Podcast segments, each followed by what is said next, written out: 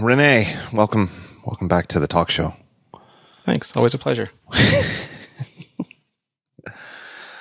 oh man, how's your summer going? Good, good. I mean, yeah, yeah. summer is supposed to be where things are slower, but it's been super hectic. Work wise, you're saying? Work wise, family wise, you know, it's it, this business when people come over to visit, and you know, you still have to work, so it's right. it's always odd. Right. I totally know what you're talking about. Uh, how's the weather up there? Uh, it's muggy. So Canada, I don't know if Guy English ever explained this to people, but in it goes from like minus 40, which I guess is like minus 30 Fahrenheit, to plus 40, which is like 100 degrees over the course of a couple of weeks. And it's 100% humidity because Montreal is an island. So it's just, we just don't get nice weather. I don't think you do. Uh, I I don't. I've I've only been to Montreal during Çingleton, and one yeah. time long, long, long, long before that, but I don't remember when it was. But I could tell that even uh, even in the winter, you can kind of tell it's it's high humidity. The equinoxes are nice. That's about it. Yeah. Uh, pretty hot here in Philadelphia as well. Um, I don't even know where to start. There's a lot going on. Don't you think? Yeah, it's it's it's a sillier season than usual. Yeah. Uh, did you see the article? I don't. Even, I didn't even want to link to it. Did you see the stupid fucking article in the Wall Street Journal over the weekend? Uh, I know Tripp Mickle or whatever the hell his name is, Byline was on it, and somebody else yeah. about how Samsung is like the the true design company that's built built its company for decades around design first. It felt like a sponsored post from Samsung Mobile that was rebranded with an Apple headline so people would click on it. It was a really, really. I know it wasn't, article. but it was just. It was just. It was like a profile piece about Samsung, but shoehorned into an Apple's losing it clickbait title, and it was. It didn't fit anything. Right, and and uh, I, I it's like it wasn't worth. I, I decided not to even link to it to shoot it down because it was. It's just anybody who would go for it is just so. You know, it's like is the Galaxy S8 a good looking phone? Yes. Is it ahead of Apple on the side to side bezels and you know very small chin and forehead? Yes. Um, and you know, it's no no argument about that, and that sort of leads into what we're actually talking about. That's substantive about you know what might be coming up with the iPhone and stuff. But the, that's true to an extent. But you look like you look at their his, even their recent history, the Pen and the Galaxy S6, I guess because they skipped the seven, got, got, stuck if you put it in backwards, which is not good design. The Galaxy Note eight uh, or seven, sorry, famously blew up, which is really, really, really bad design. They've had screens come off. They've had uh, people were making fun of one of their phones because you could stick cards in it because the gap was became so big in the side of the screen. These are all you know design issues. It's right. just not how a phone looks. And even with the S8, there are uh, tons of complaints about the Bixby button, and you know it, it, that it's people are um, There's a dedicated button to bring up their version of a voice-driven AI thing called Bixby. Dedicated button on the hardware, um, mm-hmm. which in and of itself is a questionable design. Questionable. Maybe it's good. I don't. I don't think so. But you know, uh, but it's absolutely the fact that it seems to get triggered accidentally a lot when you're trying to hit other buttons is probably a design issue. Um, the fingerprint sensor of this thing is on the back because they couldn't put it on the front, um, which is definitely, uh, in my opinion, I have a Google Pixel and it has a great fingerprint sensor that seems to work about as fast as an iPhone's. Um, yeah. Having it on the back is worse than having it on the front. There's no question in my mind. Is it horrible?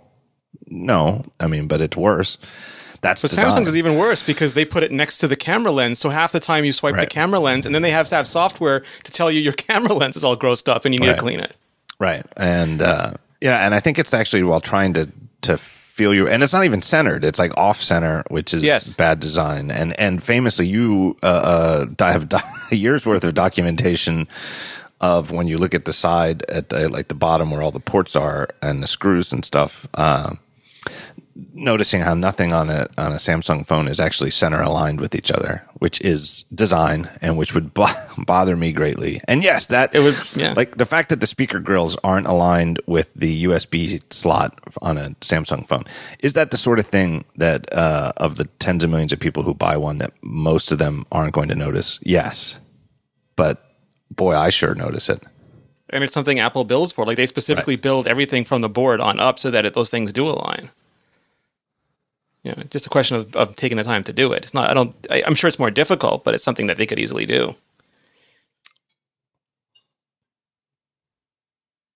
Uh, anyway, it's of course it doesn't get into any of that stuff.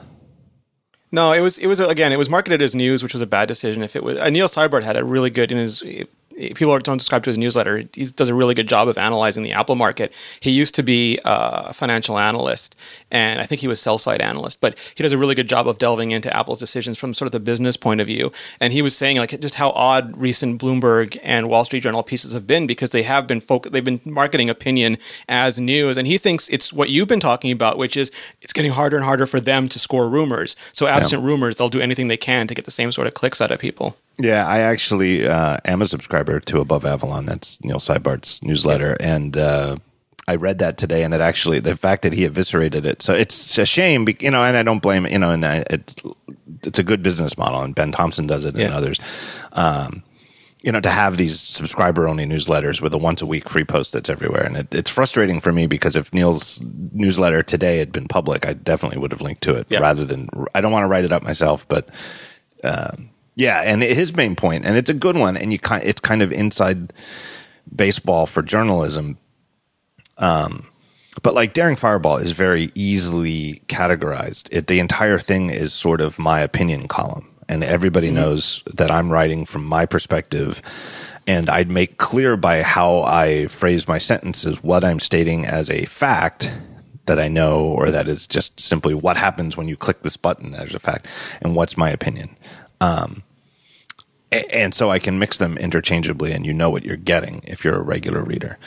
Um, in, a, in a newspaper, especially a traditional one like the Wall Street Journal or the New York Times, there's a separation between the opinion sections yeah. uh, and the news sections. And so somebody like, say, Walt Mossberg, you know, wrote it, uh, they may not call it's not like he wrote on the op-ed page but his personal technology column you know like where joanna stern is now is yes a, a, a subjective column where it's mm-hmm. here's this columnist's view on what you know whether this technology is good or bad or whatever. This this the piece about Apple and Samsung design ran in the news section, which and again you can have profiles that run there, but it, it's really hard to justify a lot most big chunks of that article based on. Uh, uh, uh, of it as a news article because it really yes. really wasn't the news of it, it is. and and the way that the cheat is the quotes that he that they I guess it was two people Tripp whatever his name is yeah. and uh, whatever but it, the, the quotes that they picked from quote unquote analysts and quote former Apple executives and and and stuff like that. That's the cheat that a news article can use to kind of come across as an opinion column. So the bylined article writers aren't giving their opinion, but they're quoting these people who are saying these things that are clearly opinion and getting quotes from Samsung Mobile about the state of Apple design right. is not something that a legitimate news article would do. Right. Uh, and it's it's uh, the part about Neil Cybart's article that really made me like, yes, this is exactly what I suspected, but he did the work and went to do it. Here, let me actually just bring it up because I don't want to. I don't want to get it wrong. Yeah. But there was a quote from somebody who who's who is attributed as a. Uh, uh, said Hugh Dubberly, a former Apple creative director and former member of Samsung's Global Design Advisory Board. The pipeline that Steve Jobs started is over. This is a guy who's saying it's not so. Here's his full quote. This is a quote from the guy. It's not so much that Samsung has gotten better, but Apple has fundamentally changed, said Hugh Dubberly, a former Apple creative director and former member of Samsung's Design Advisory Board. The pipeline that Steve Jobs started is over. That, um, the gist of it that, that, that pretty much summarizes the gist of the article, which is positing that Samsung has from its like outset has been a design first company. Yeah. Um, and that Apple is the shell of its former self. It's it's the which it, it, it's a stream of opinion that's actually been thankfully fading away recently, which is the Apple is doomed without Steve Jobs. Mm-hmm. Right. And, but it's, here's a guy going back to it. Now, it's an interesting pedigree because I'm personally not aware of very many people. Uh, in fact, I can't think of anybody off the top of my head who's worked at Apple and Samsung in, in any, uh, you know, I, I, can't think of any former Apple people who've yeah. also worked at Samsung. So that's certainly interesting. Um, but no, but there was a guy who worked at Apple in UI and then went to work at BlackBerry in UI, and it's very similar sort of things. Is they want to claim the crown, and that's yeah. sort of what this does. And they're they're also from periods like I forget when this guy was there, but it was, it was way before any of the modern things that Apple has done, before iPhone, before all of these things. Well, here's the and here's, it's, it's like here's where Cybart does the work. The authors quote Hugh Dubberly, a former Apple creative director, and this, these are Cybart's words. Whenever I see former Apple executive, I raise an eyebrow or two. There seems to be a high correlation between former Apple executives, some kind of negative view as to how Apple is currently operating. Weird, huh? Um, upon closer examination, Dubberly worked at Apple during the late 1980s and early 1990s. That means he joined Apple after Steve left to start Next, and he was long gone before Steve returned to Apple in uh, 1996. so his which is sort of what you'd expect the editor of the Wall Street Journal to do. right, it's. It's that's really it, it's downright misleading in my opinion. It, and it's it, it's it, it's exactly the sort of thing that I expect better from from the Wall Street Journal, where technically speaking, it is it, it is technically accurate to describe him as a quote former Apple executive, right? That's not Yeah. incorrect. But as a casual reader of the Wall Street Journal, it leaves you with an incredibly false perception. The per- perception I would draw from that if I weren't skeptical because of my you know my familiarity with the company and the lack of uh, um, interchange between employees, especially at an executive level between Apple and Samsung. If I, you know, eh, you and I can be very skeptical of that. Probably most people who are listening to this podcast are at least halfway skeptical. But think about, you know, the, the Wall Street Journal is super mass market. Yep. It's one of the most read websites and newspapers in America, and if not the world somebody who's just sort of casually familiar with this would I would think would naturally assume that this guy is relevantly was relevantly employed at both companies, right? I mean, Absolutely.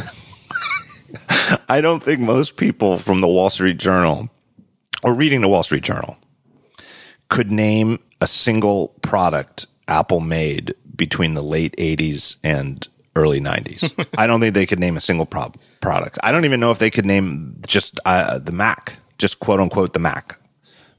Maybe. And this, uh, But Neil I- called it a hit piece, and that's you know it, it reels like that. And I remember previously the, these things sort of go in phases. There was a whole bunch of anti-Apple Pay articles, and I don't believe it was a Wall Street Journal, but it was a similar paper of record. Did a story about how terrible, uh, how people they, they didn't think that Apple Pay would get any adoption, and the person they quoted was was said like you know mobile payment expert, blah blah blah, and, and anyone who was in the industry knew that that was the guy who started the company that Samsung bought to make Samsung Pay, and it wasn't identified at all in the article. So Yeah. someone casually reading it would think that an expert had said that this will have never get any traction. Well, it's just inaccurate. They're just looking for hits, and I Yeah. think I think the basic gist I've written about this, and and Cybart touched upon it. The fact that they they know they want to write about Apple and they want to write about this upcoming phone, and they know because it's it, it gets clicks, it gets headlines, it, people are and people are interested in it, and it is a super successful product. You know, it, it, financially, it makes sense that they would have articles about it. And the truth is, most people, everybody, the collectively, we seem to know almost nothing about what's what's coming up with the new iPhones. Like here's where this article that I didn't really want to write about, but which is exactly what I like having a podcast to talk about, leads into something that really is worth talking about. Absolutely. I'm going to take a break here and thank our first sponsor uh, before we get into talking about new iPhones. And our first sponsor, I'm very excited about. Uh, it's our good friends at Casper. Casper makes an obsessively engineered mattress at a shockingly fair price. Go to casper.com slash the talk show and use code the talk show and you will save 50 bucks towards any mattress put a little asterisk right there. I'll get back to that. Now, Casper created one perfect mattress. This is one of my very favorite things about the company. Uh, and they sell it directly to consumers. So when you go to Casper, you don't have to pick like medium uh, firm or uh, extra firm, or do you want coil springs, or do you want memory foam, or do you want? Well, how do you know? Especially if you're ordering online, you don't know. Uh, no, they have mattress engineers, actual engineers who all they do is design mattresses and they develop one in-house type of mattress. It has a sleek design because it's it's a foam type thing. It, it it's vacuum packed when it gets delivered to you, and it comes in a remarkably small box. Um, I don't know if they still do this, but at one point they were delivering like in Manhattan. If you ordered in New York, they actually delivered them by bicycle courier. That's how small. I mean, it's a pretty big box for, for a guy riding a bicycle, but it's actually small enough that a guy could, uh, somebody could put an entire mattress, the way they compress it into a box, onto their back and deliver it to you on a bicycle. It's really, really neat. It's actually fun to open up and use. Um, we've got them here. We use them in the Gruber household. We've just been away on vacation, and uh, and and you know, it, hotel beds. You know, we stay in nice places, and they have nice beds. My son, number one complaint by the end of the vacation was that he wanted to go home and get back on his Casper mattress. Just totally true. Absolutely true. He wanted to leave Disney World and go back home to to his regular mattress. Um, I, I, don't know how much more of a um, I don't know how much more of a, of a compliment I can pay than that a 13 year old wanted to go, was ready to go from Disney World to get home to his Casper mattress. Really, really great stuff. Um, and, they're just great prices. I know what you're saying. I know if you've ever heard me do a Casper pitch before. Here's the whole thing. How do you? It seems weird to buy a mattress. It seems weird without ever ever like trying it, like just even just putting your hand on it, squishing it. Uh, number one, you don't want to go to a mattress store. Go into a mattress store. Of all the type of brick and mortar stores that are suck, mattress stores are way up near the top. Number two, they rip you off. Uh, but here's the solution. Casper has a hundred night risk free guarantee. So you buy it, try it, however skeptical. Maybe you're highly skeptical. Buy it, try it. You get a hundred nights, and if you don't like it, you just you just give them a ring, get on the website, tell them ah, I don't like it, and they will come pick it up and give you all your money back. And Casper mattresses were designed, developed, and they are assembled right here in the USA. Um, so anyway, you get 50 bucks towards any mattress. Go to casper.com slash the talk show. Use that code, the talk show. You'll get the money off. The only hitch on that, the asterisk I was telling you about before is that they also have dog mattresses.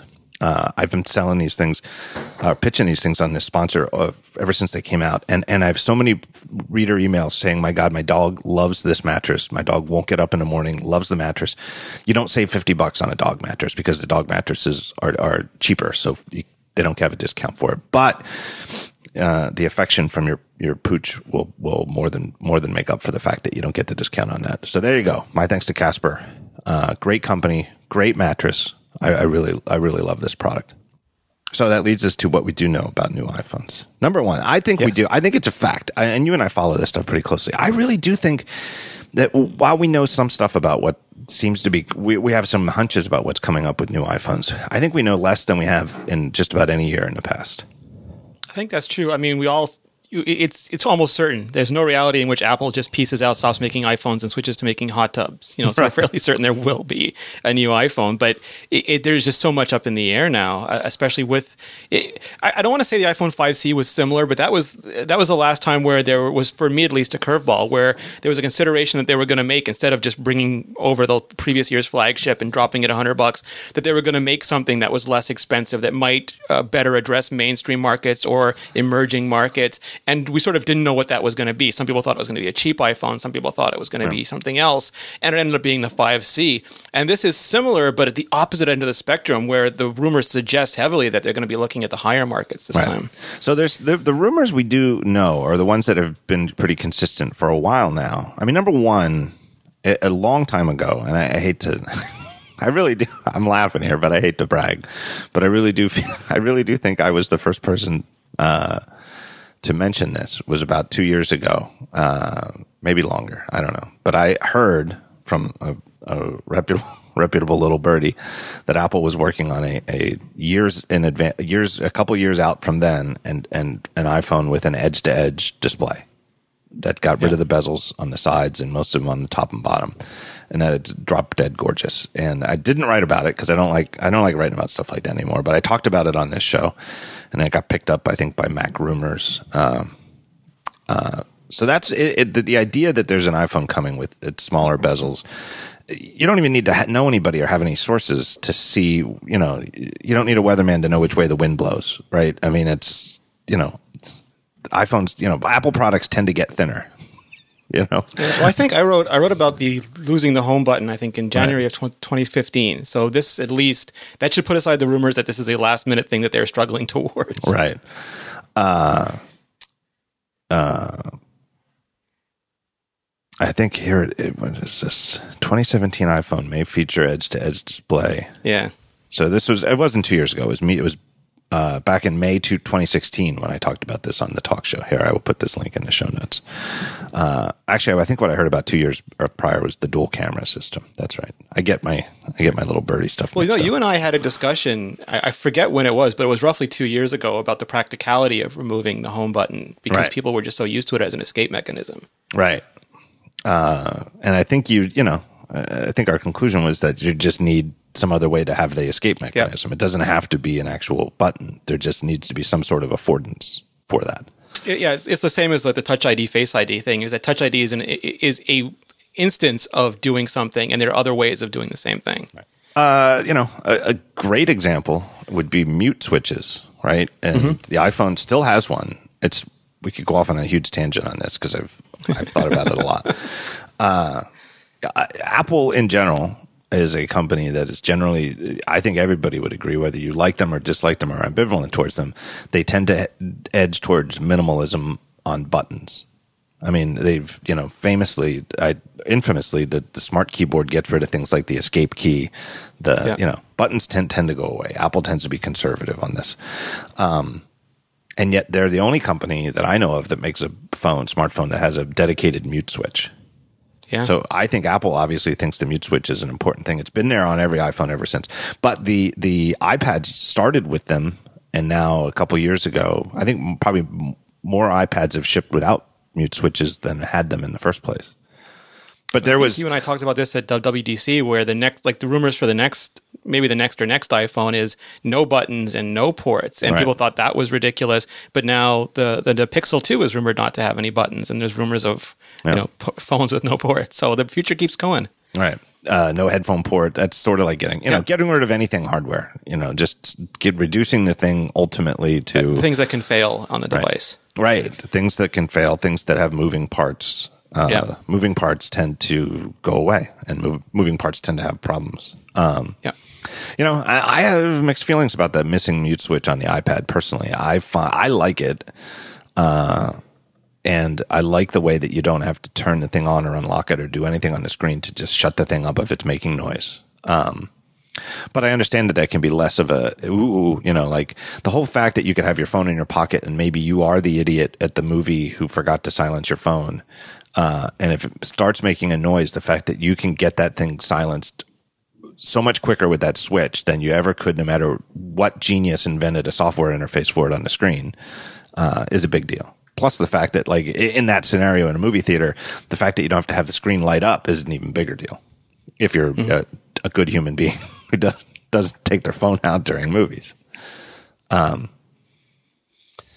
uh, so and that was a huge controversy too. Like I don't know if you remember, but some people want the mute switch to mute everything, and some people mm. want it mm. only to mute some things and not alarms, for example. And that was hugely controversial at the time. I actually still don't even remember how it works. Like if I have my phone on mute, my my morning alarm clock still makes a sound, right?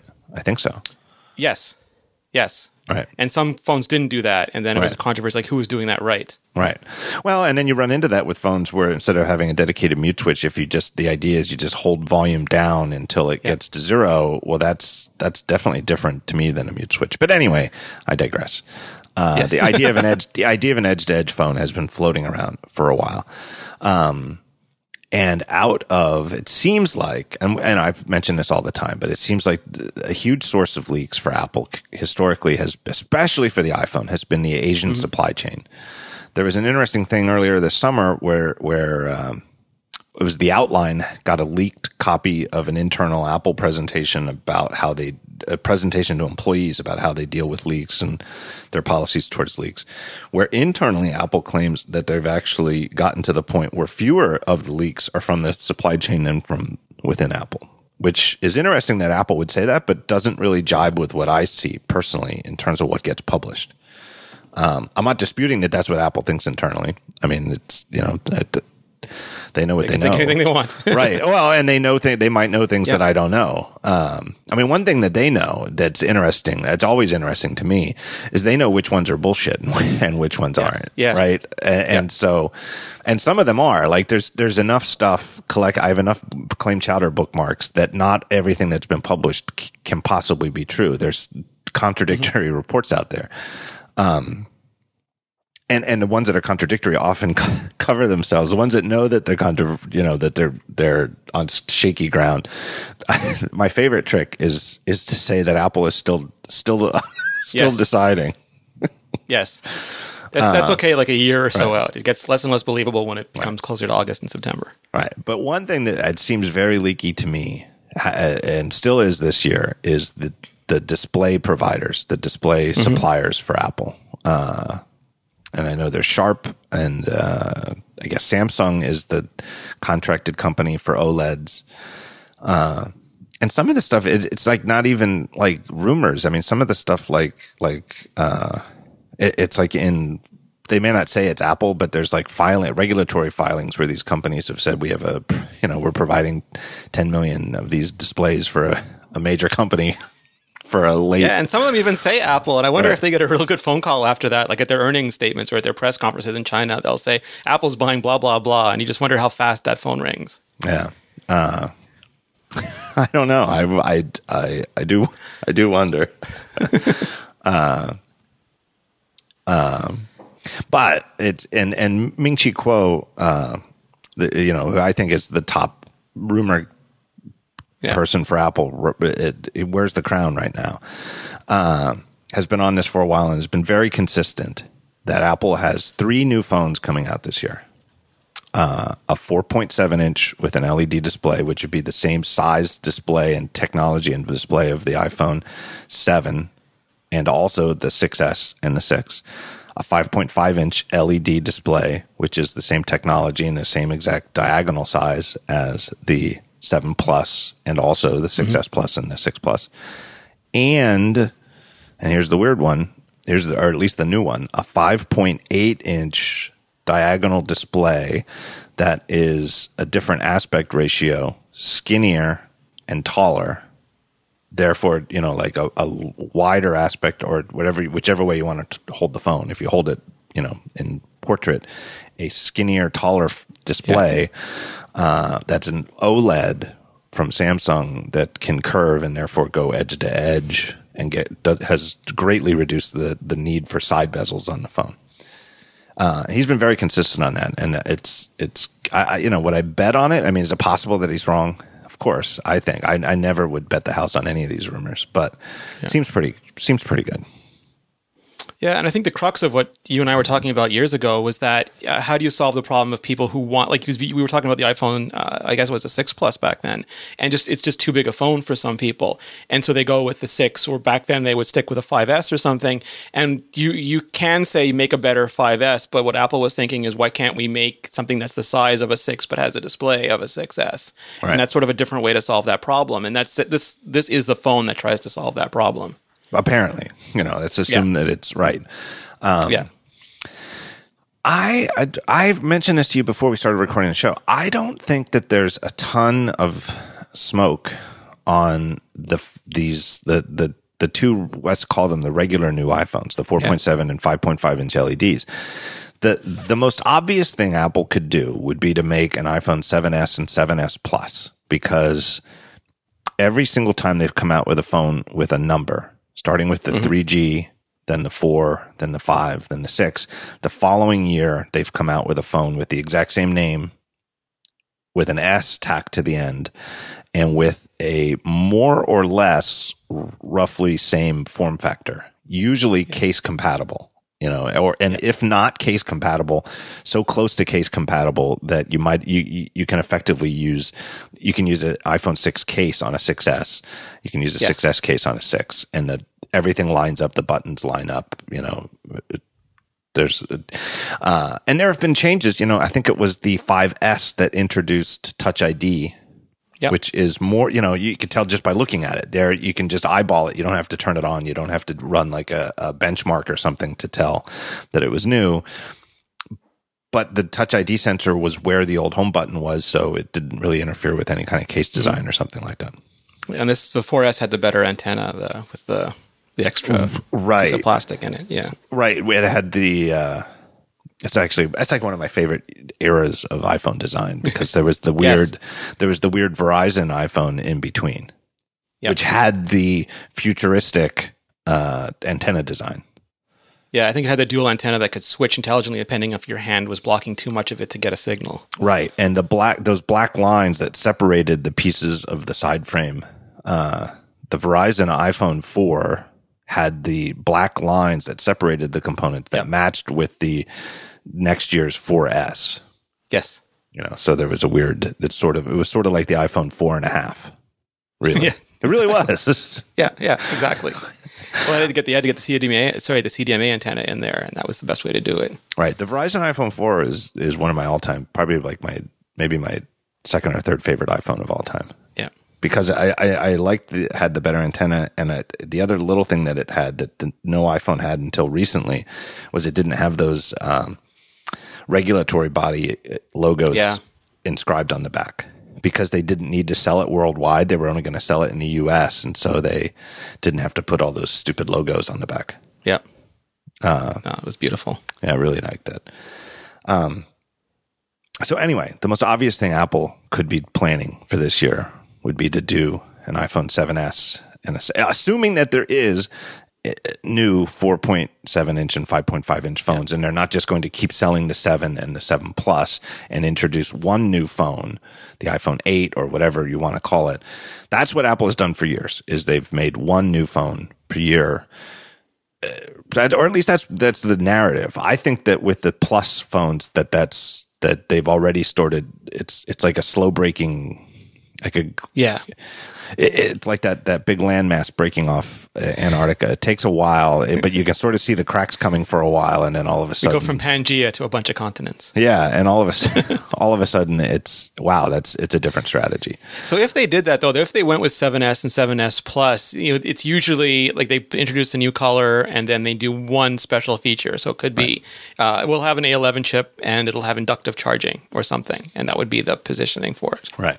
But the general rules, and again, Apple can do whatever it wants. These are just names, right? I mean, Apple could uh, make the thing a, a perfect square, like an old p- Yeah. Polaroid, you know, and still call it the iPhone Make it 7S. triangle shaped and call it the Galactica phone. no, and they Like- could still call it the iPhone 7S, right? You know, Yep. that they could make it totally different, for, you know, make it a circle, make it a triangle, and still call it the iPhone 7S. And, uh, you know, we'd have to worry about the, you know, mental health of Phil Schiller, but they could do it, right? yeah, they Uh, just go and enter a name in the machine and it gets printed on boxes. It's not easy for them. I I have no idea. I have no. I, I, I you know I heard things for a while. I haven't heard anything in in a long time about anything related to new iPhones. So I have no inside sources, no secret birdies on any of this stuff. All I know is what I read on the rumor reports, and I also know what I what makes what makes sense. Uh, I kind of hope that that's not what they're doing. I kind of hope that the assuming it's true. This is all based on the assumption that Ming Chi Kuo knows exactly Yeah. what he's talking about, and that there is a new a new phone, some kind of new hardware, four point seven inch, five point five inch. Um, I hope that those are the iPhone eight and eight plus, and maybe they or maybe they get new names too. Maybe they don't. Maybe they just drop numbers completely, but that they you know, but that they have physical changes that make them, uh, if not radically different, significantly different. Like for example, like if all three phones have dual camera designs. Like that would totally Wait. render that would totally render iPhone seven cases inadequate for this new phone, even though it's a same same size display because there wouldn't be room for the second camera lens. And that fits sort of the, what they ended up doing for the iPad is that they went to iPad Mini, iPad, and then iPad Pro for a while, and you Right. had the the existing designs, uh, two sizes almost identical because the Air Two and the Mini Four I think were identical except for size, and then the Pro got introduced on top of that, and I could see something where they have those two iPhones. It's, it's the iPhone, iPhone Plus, and then iPhone Pro if that's what you really want. Right. I could totally see them going with that. And we can talk about naming separately, but I could, Yeah. just as a, an example, I could totally see the names iPhone, iPhone Plus, and iPhone Pro as the three names of the product. And that next year they just have the new iPhone, new iPhone Plus, new Yeah. iPhone Pro until, you know, whatever. Um, eh, but that would, that would, I I just don't, I don't feel like anybody knows. I, I really, I really don't. And we get so much. There's so much angst about all of this. Like one of, one of my favorite lines from you has always been, "Everyone drinks the same Coke, whether you're the Mm-hmm. janitor or the president. You drink the same Coke." And this year, even though Apple has not announced anything, the mere speculation that there'll be an iPhone that is, in some ways, subjectively, objectively better than previous iPhones has created an incredible uh, like a sense of offense among some people in the community. Like how how could Apple make an iPhone that's you know more expensive, that's more premium? That I if I buy an iPhone, it's not the best iPhone. Yeah, Which is I what they didn't get with the uh, iPad Pro. Uh, wait, wait. Say that again. They didn't get that sentiment with the when they introduced iPad Pro. There didn't seem to be a huge sentiment in the community about how dare they make a better iPad. Yeah, I don't think people are as emotional about iPads as they are Yeah. iPhones. And and the iPad has sort of uh, long ago bifurcated into it's not quite obvious what the best iPhone or iPad was. Like I think that there was a case when they first came out with the iPad mini that the iPad mini I I liked it. I thought it was the best iPad even though it was like a year behind on the it was like let's take last year you know for a couple of years what they were doing was let's take last year's 9.7 inch ipad put that system in a chip and components into the smaller case and sell Yeah. it at a lower price Didn't even have Um, a Retina display when it debuted. right and i i I thought uh, you know it, it really was it's just the case that I- i've mentioned this before but it's just me hitting my 40s and my eyesight uh deteriorating. You know the fact that the ipad mini screen was just pixel for pixel exactly the bigger ipad screen so everything was just shrunk you know pixel for pixel exactly the same. Like your software didn't have to developers hadn't didn't have to do a damn thing to support the ipad mini. Even if your layout was completely based on the assumption of the pixels of the screen being exactly the same, it literally was because it was just the same number of pixels and they were just two thirds smaller, roughly. Um, I liked it better, at least when my eyesight was smaller. And my son, who you know is still very young and still has, he much prefers the mini iPad size. Uh, so I think that the iPad line sort of split where it, it wasn't quite clear what was best. Whereas the the basic gist of the iPhone has been for years, uh, you know, one new model per year at the high end. You know, like even with the 5C, which you mentioned before, which was clearly an, a strategic exception, sort of a, a dipping their toes in an experiment that I don't think it was the failure that people call it, but it clearly wasn't as big a hit as they had perhaps hoped. And I like that they do that. Like one of the things that scares me is that when we get this, that we get two sentiments. We get that Apple is boring and that Apple changes too much, and they- they're both they're they're sort of two truths, and people believe both of them at the same time. And I think it's just human nature. But it, if Apple doesn't take risks, then Apple is losing a sense of innovation. They're nothing since Steve Jobs. They're boring. You know, everyone else is running circles around them. But when they do, when they try something like iPhone 5C, or if they do this iPhone X, iPhone 8 thing, then how can Apple do this? You know, they're betraying us as customers. Why are they? It's, it's a huge risk. How can they? You know, it's it's they can't win either way. And I don't think the goal is for them to win. But I think as a company to be Apple, they have to keep trying these risky things. Um. Yeah, I, I agree too. And I, I've, you know, from talking to people at Apple, uh, you know, in product briefings and, and stuff like that. I mean, it's, it's very, I mean, again, you never know what's bullshit and what's not, but I, I, I really do believe it that they, you know, they don't have any kind of magic science behind the scenes that predicts demand. They don't. There is no. I think there's a lot of people who who assume that Apple is so effective and so smart, and that they've you know that there's some kind of spreadsheet on Tim Cook's. You know, I was going to say MacBook, but let's just say Tim Cook's iPad Pro, even uh, that that he can you know uh, you know hit a button and it tells it tells him exactly how many of each phone to make and, and which design is going to sell in what quantities in which country. And none of that's true. And that they you know one of the most surprising things from apple's perspective every year is how things change from country to country and like h- Uh, how the 5c sold in the united states versus in germany and stuff like that and there's like who would have known that something I, I don't even know if that's true maybe it's the other way around but that you know that that in Germany, the 5C was surprisingly popular, and they had no no idea of that, and they had to, re, you know, it's redirect all these shipments that were originally meant for the U.S. from there, instead go the other way on the go over to Germany because that's where people are buying them. They don't know, and and you see it. Jobs see- was a. So I was going to say Steve Jobs was a really good taste predictor too, but he didn't. Not everything he did was a huge success. It's just the things that were were so successful they obliterated almost any memory of the things that didn't do as well. Right. And even so, I mean, even, you know, uh, people often, uh, people often look back at the Mac G4 Cube, and Yeah. the thing that they, the first thing that comes to mind is that it, was susceptible to cracks. And if, but that could have been fixed. Like if it had sold in well in good enough quantities, that they could have just fixed whatever it was that was causing the plastic to crack. The problem with the Mac Cube was that in the market, people didn't see enough value to pay a premium for a small box that was beautiful on your desk. People instead would pay less for a, a less elegant iMac, you know, a big, you know, which at the time was a big CRT, I think, uh, or pay the same amount and get a Mac Pro that had way more performance than the Mac Cube. Nobody wanted to pay the premium just for the small box. And And they went. I mean, there was the the, the iPod um, Fatty Nano, and there was the iPod Shuffle with no buttons on it. You know that they all walked. That they both walked back very quickly. yeah, yeah, you know, they, you know, they, yeah, the Fat Nano, Fat Nano. Fat Nano was was one of the cur- most curious ones. I, I someday Yeah. I would love to get the story on that because I have to say, right from when I first saw it, I was like, well, I don't like that anywhere near as much as last year's. Yep.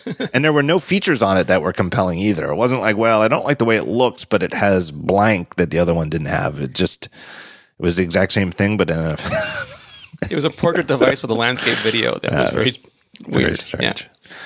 Yeah. But my point is that those things happened, and Apple took those risks, and once in a while they had much bigger hits. But I think it's it's all that. It's almost like that criticism of Pixar. You know, like you know, not everyone is going to be a huge hit, but they have to try. They have to swing. Yeah. And though it's also the case, it is a similar. It's a decent analogy to Pixar insofar as that uh, they can they have to take chances sometimes, and but they they do have to be very careful about those chances because they can't really afford a complete dud. And the iPhone is is certainly that case. Yeah.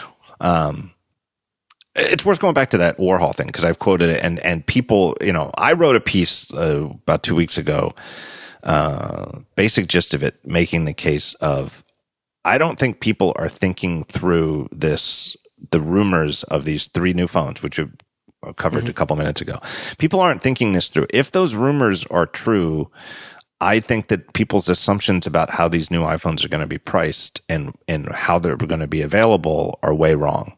Insofar as that what it seemed and and the, rea- the reaction to my article made clear that this is what people were thinking is that they were thinking that the fancy new iPhone with the OLED display.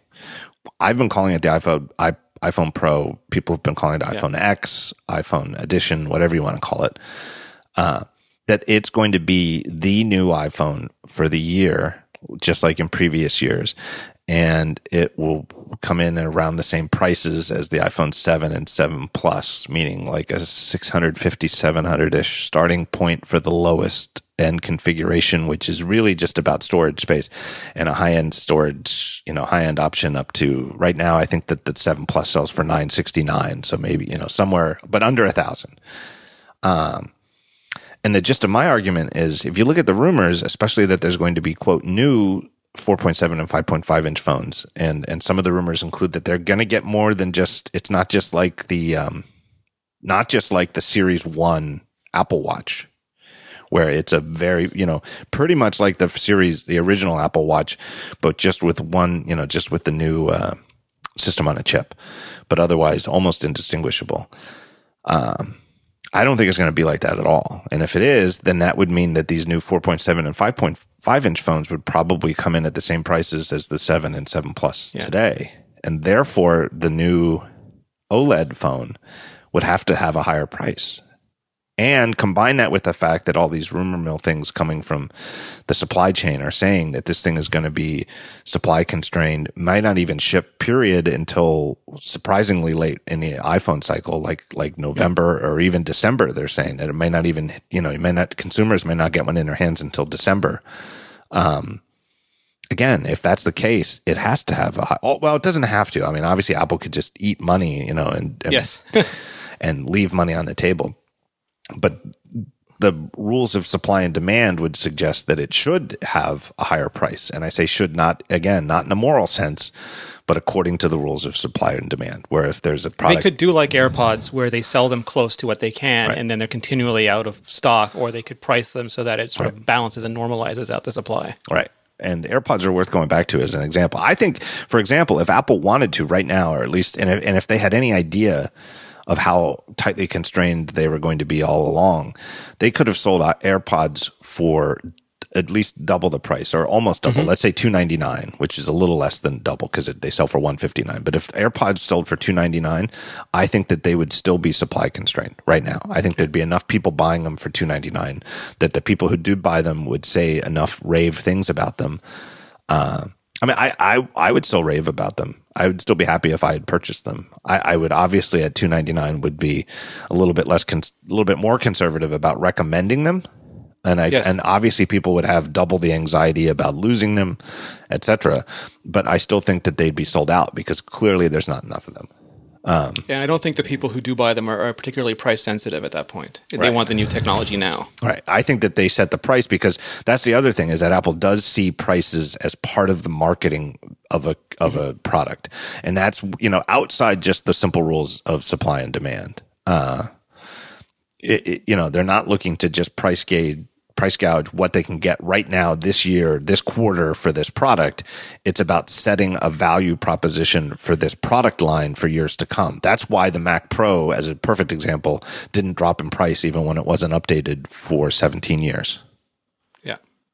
Yeah. They don't want anyone to see a race to the bottom in their market. right because 18 years later next year when they come out with the new mac pro they still want those high price points Absolutely.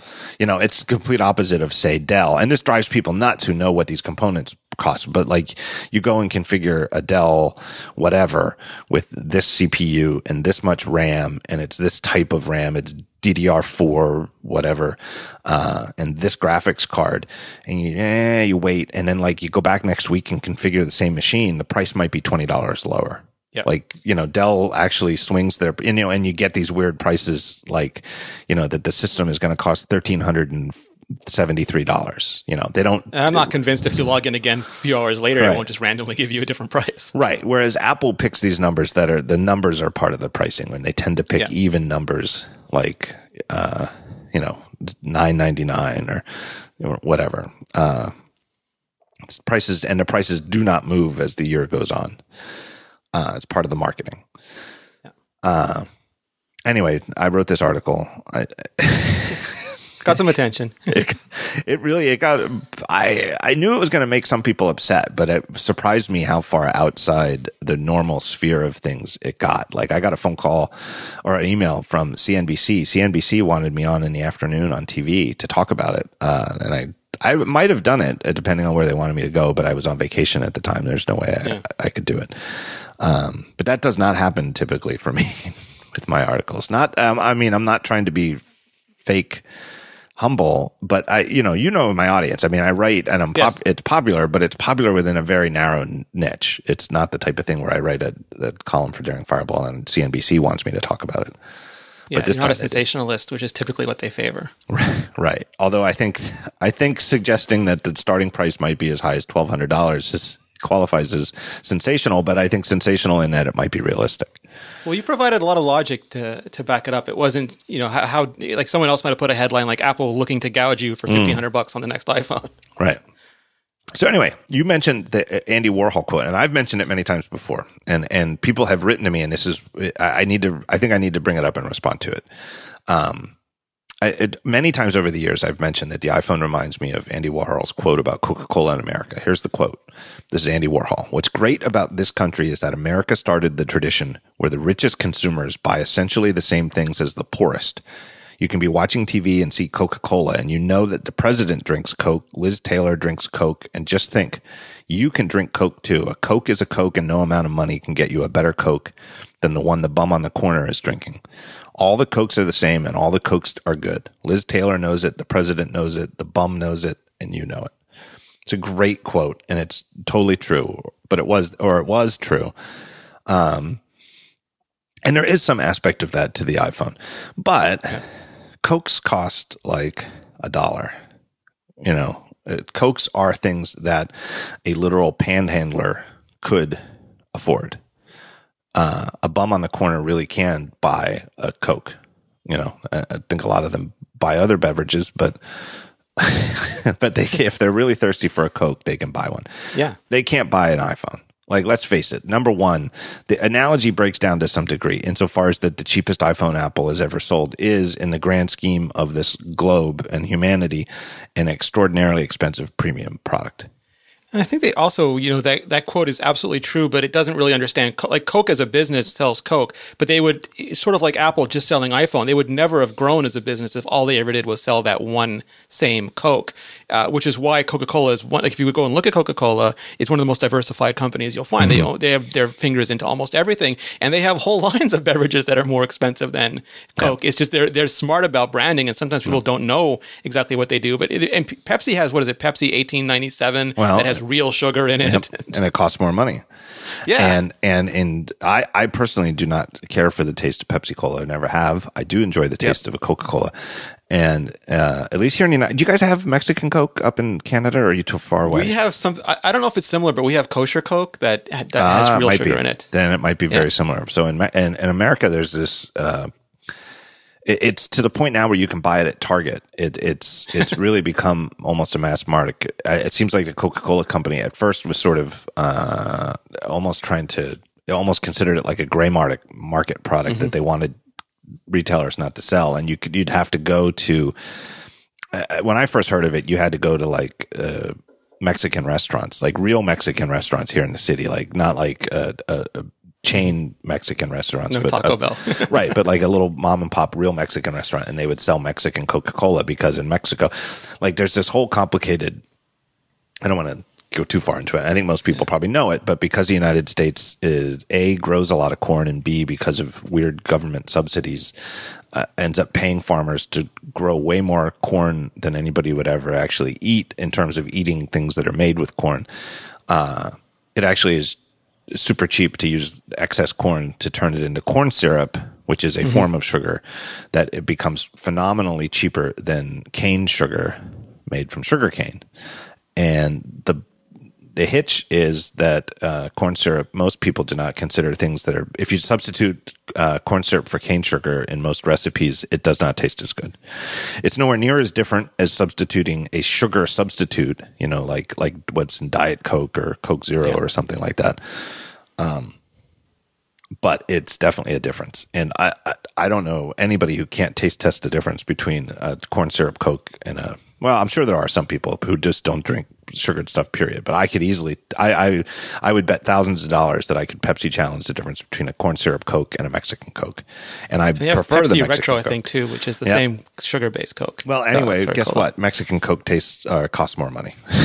yeah, so you can you can buy a better Coke. Not all the Cokes are the same anymore. Uh, and they test a lot of things, and some of them fail, and they get rid of them, and if some of they succeed, they double down on them, which I think is what Apple needs to do. Yeah, my favorite. Uh, uh, part of this. And again, it, it's just a thing that popped into my head, and it is obviously a first world privilege type situation. But I remember, I've told this story before. One of the uh, when I used to go to South by Southwest, so I don't know. It's before I think it's been at least four or five years since I did, but sometime four or five years ago, roughly.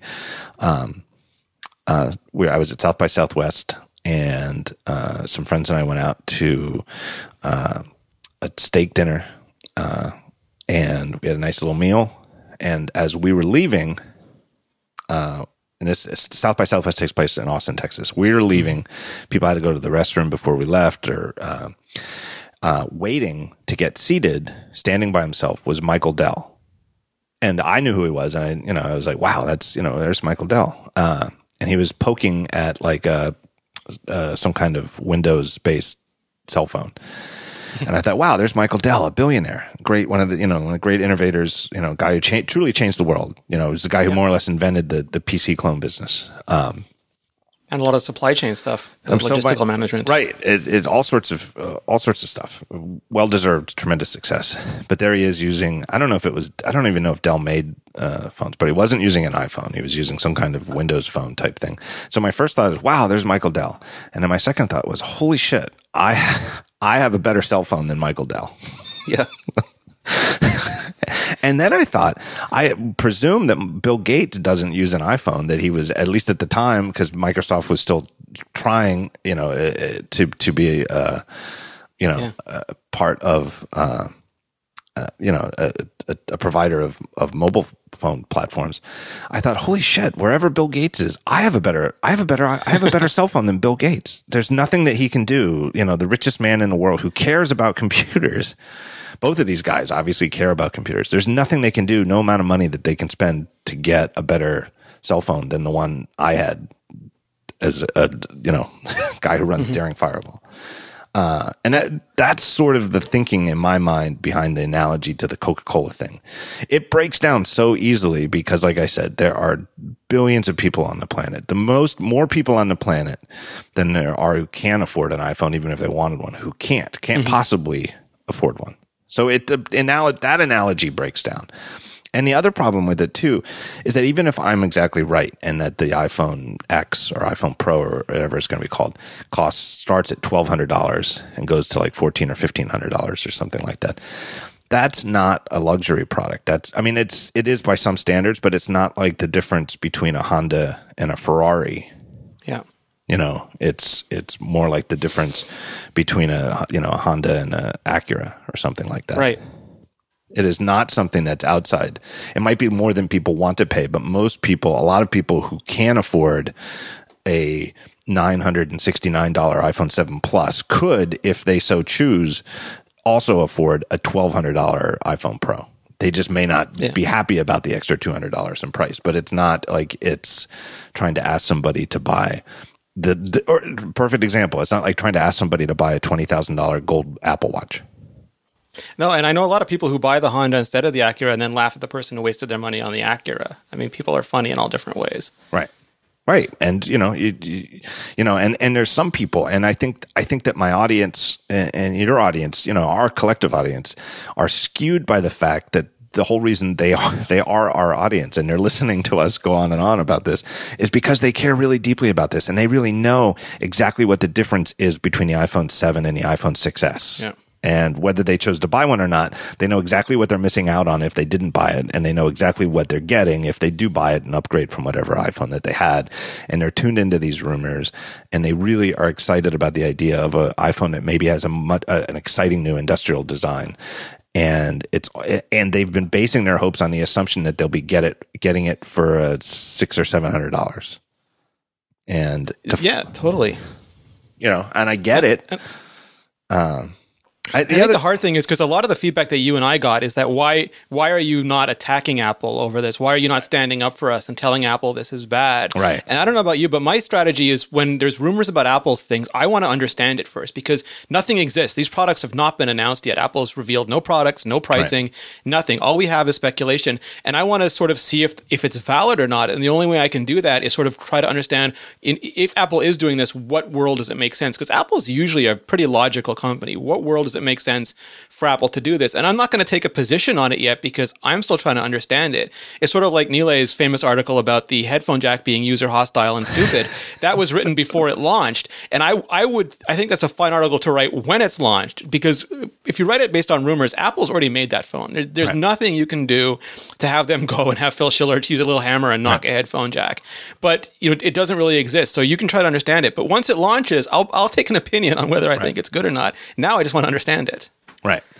Uh, it, well, I got in even further trouble because the first time I mentioned this wasn't even in an article devoted to it, but in a, a I forget what I linked to, but I linked to something and offhandedly, uh, I tossed out the idea, and I guess I was being slightly sensationalist is the wrong term because I didn't put it in a headline. It wasn't clickbait, but I it, I at least wanted to poke the bee's nest. Uh, and I said, you know, what if it just what if it starts at 15 what if the starting price for this new iphone is $1500 uh, and i said I, and I was saying that i would i think that would be a good idea. Or i would like that. Um, and and when I really thought about it, I think fifteen hundred is probably too high. And I, I, when I really thought about it, I came up with twelve hundred as a starting price. But I still think that I would like that. And some people took it the wrong way of me saying I would like it because I think I'll be able to afford that, and then I'll have an iPhone that fewer people can afford. Yeah, like an elitist thing. An elitist thing, and that is absolutely not the way I look at it at all. I, I really don't. I actually, and, and again, the people who have a, a better argument, or at least a, a demand a more nuanced argument for me, which I hope I've been able to deliver so far here on this show, is that analogy to the Coke thing, which I still stand behind and I still like. Right? I, I, you know, I don't say this because I think, um, uh, I want a phone that other people can't afford. I, I certainly didn't buy the gold Apple Watch. Um, uh, I bought the stainless steel one, the space yeah. space black one, and ultimately regret it. I actually think the best. I've said this before. I think the best Apple Watch is the the sport models, or as they're don't, they don't really call them that anymore, but like the the like the Nike ones and the ones that you know the yeah. ones that are made of aluminum. Uh, I think they're the best ones. I think they actually have better haptics. I think that they're actually. Mm-hmm. I think that the material that they're made out of is actually more more honest to the product. Uh, the only thing I really like better about the stainless steel ones is that they have the sapphire. Um, yes. The sapphire front, which is truly scratch proof. Uh, like an aluminum one with a sapphire front would be ideal to me. Uh, uh, so it's not elitism. It's it's what I hope to go into in the rest of the show, which is that I really think that Apple Apple's current strategy is not sustainable. Uh, or at least opens them up to certain risks. Yeah, I think it's it's also interesting because um, there's a there's there are a few dangers with Apple punditry, and that is when you have uh, angry angry critic yelling at the clouds, Apple gets trained to just dismiss it. Like people said, making a gold colored iPhone is stupid. It was made fun of on Conan. Right. People said it was going to be garish. There was so many jokes, and then when it shipped and people actually saw it, they, the complaints rapidly turned to why can't I get them? Why didn't Apple make enough? Why are they jerks?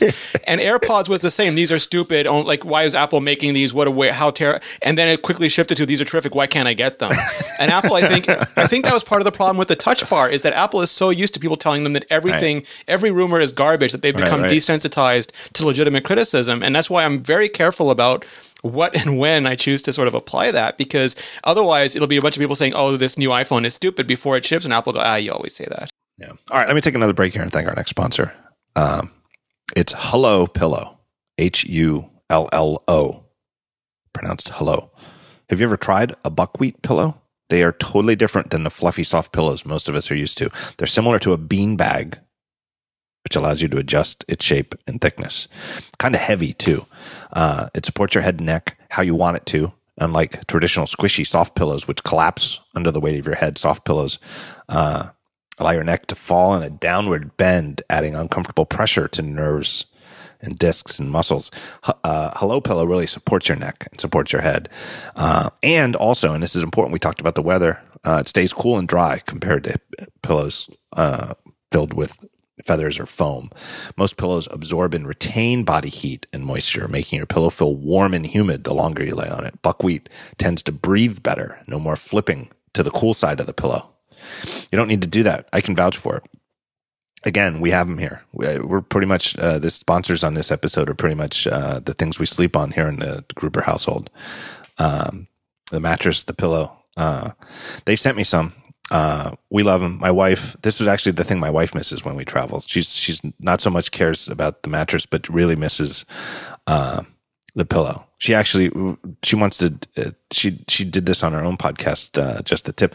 She loved doing the reads. I think she made Paul Kafasis do the reads for most of their sponsors. But when they had Hullo Pillow as a sponsor, she insisted on doing it because she loves this pillow so much.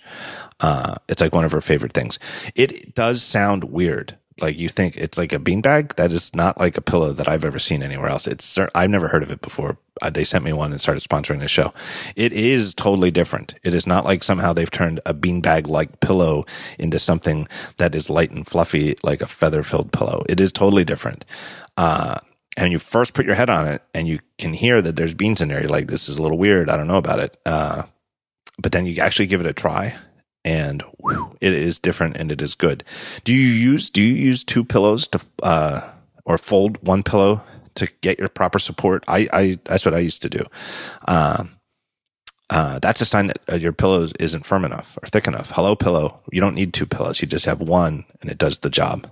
Uh, and you can add or remove fill from uh, the zippered opening. So if you if if you feel like the one that you get has too much, you'd rather have it have have even less support. You just unzip it, take some of the uh, the buckwheat things out, zip it back up, and you're ready to go. Uh, again, this is another product that is made in the USA with quality construction and, and materials. And and here's the deal: you think I just don't know about this, you know, buying a premium pillow without even feeling it or whatever. They have a 60 night sleep on it guarantee. So you buy it, try it for 60 days. And again, if you don't like it, send it back. They'll take it for free and give you a full refund. You cannot lose. So if you're in any way dissatisfied with your current pillows, if you got like a crick in your neck or just a crick in your neck every once in a while just from sleeping, give them a try. It's a great product. Really do sleep on it. I sleep on one every night. My wife does too. Um, I wouldn't say it if it weren't true. HulloPillow.com slash talk show is where you go to find out more. Uh, that's H U L L O pillow P-I-L-L-O-W dot com slash talk show. And if you try more than one pillow, you get a discount of up to 20 bucks per pillow, depending on the size. Uh, fast free shipping on every order too. And last but not least, 1% of all of Hullo Pillow's profits are donated to the Nature Conservancy. Great company, great product. And if you get more than one pillow, you'll get a tremendous discount, 20 bucks, up to 20 bucks per pillow. So try them out at hullopillow.com slash talk show. So we're talking about this idea of what if, what if the, there's that this new fancy OLED phone is a higher end, new tier. Uh, I don't think I, I and I wrote I tried to emphasize this. I just don't think it's getting through people's heads. Some people just how unbelievably difficult it is for Apple to produce uh, iPhones at the scale that they produce every year. They, I think last year they sold around 70 million iPhones in the first quarter that the iPhone 7 and 7 Plus went on sale. And just by looking at average selling prices, that which is what they they don't break down unit sales. I mean, Apple is a little bit more forthcoming with iPhone sales than well, they're more forthcoming than any other company in the phone business, and they're more forthcoming than they are with like Apple Watch and stuff like that. Um, but they don't break down by model. They give some hints um, in the quarterly finance calls. Like we we learned last year that they un, they they under underestimated the demand for the seven plus. Yes.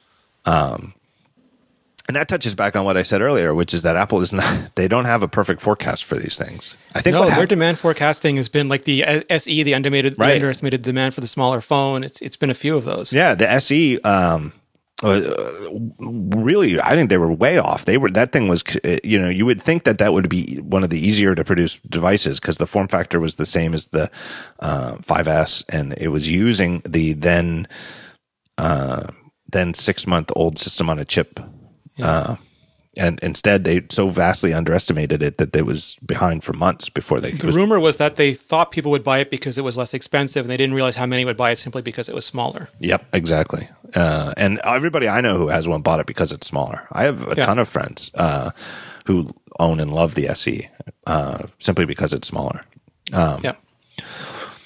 And especially because the seven the seven plus was more expensive than the previous plus Yeah. phones had been. I think it was twenty bucks more, Yeah. and they thought maybe that would dampen enthusiasm for it. But instead, it the, the dual camera system was enough.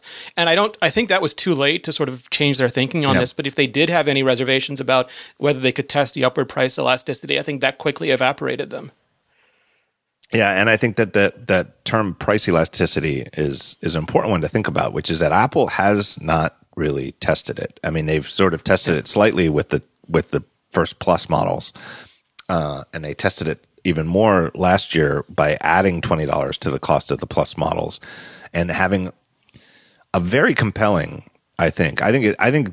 I. I I think in hindsight, the dual camera system is a very big selling point. I think enough people, casual users of the iPhone, see it as as it, whether they think of it that way or not. They probably think of it as a communications device first, uh, texting and messaging and and you know reading web pages and the stuff you do. Everybody does, and I think as a camera second, uh, and I think being able to take better photos.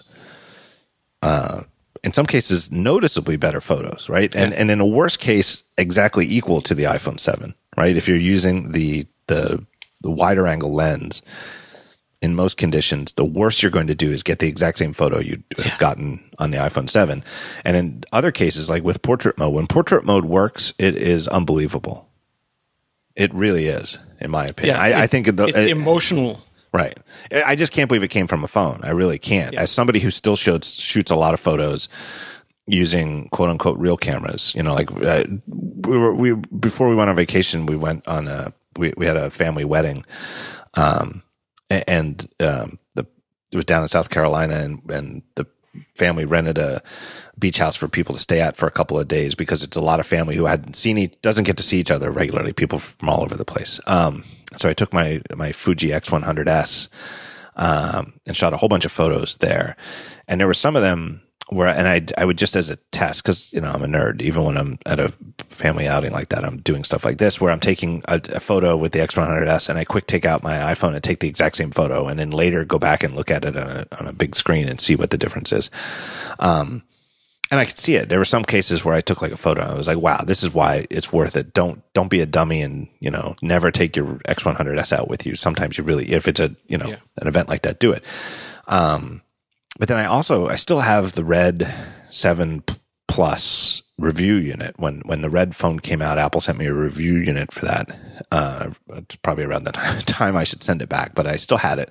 Uh, and I took some photos with that when I was on vacation.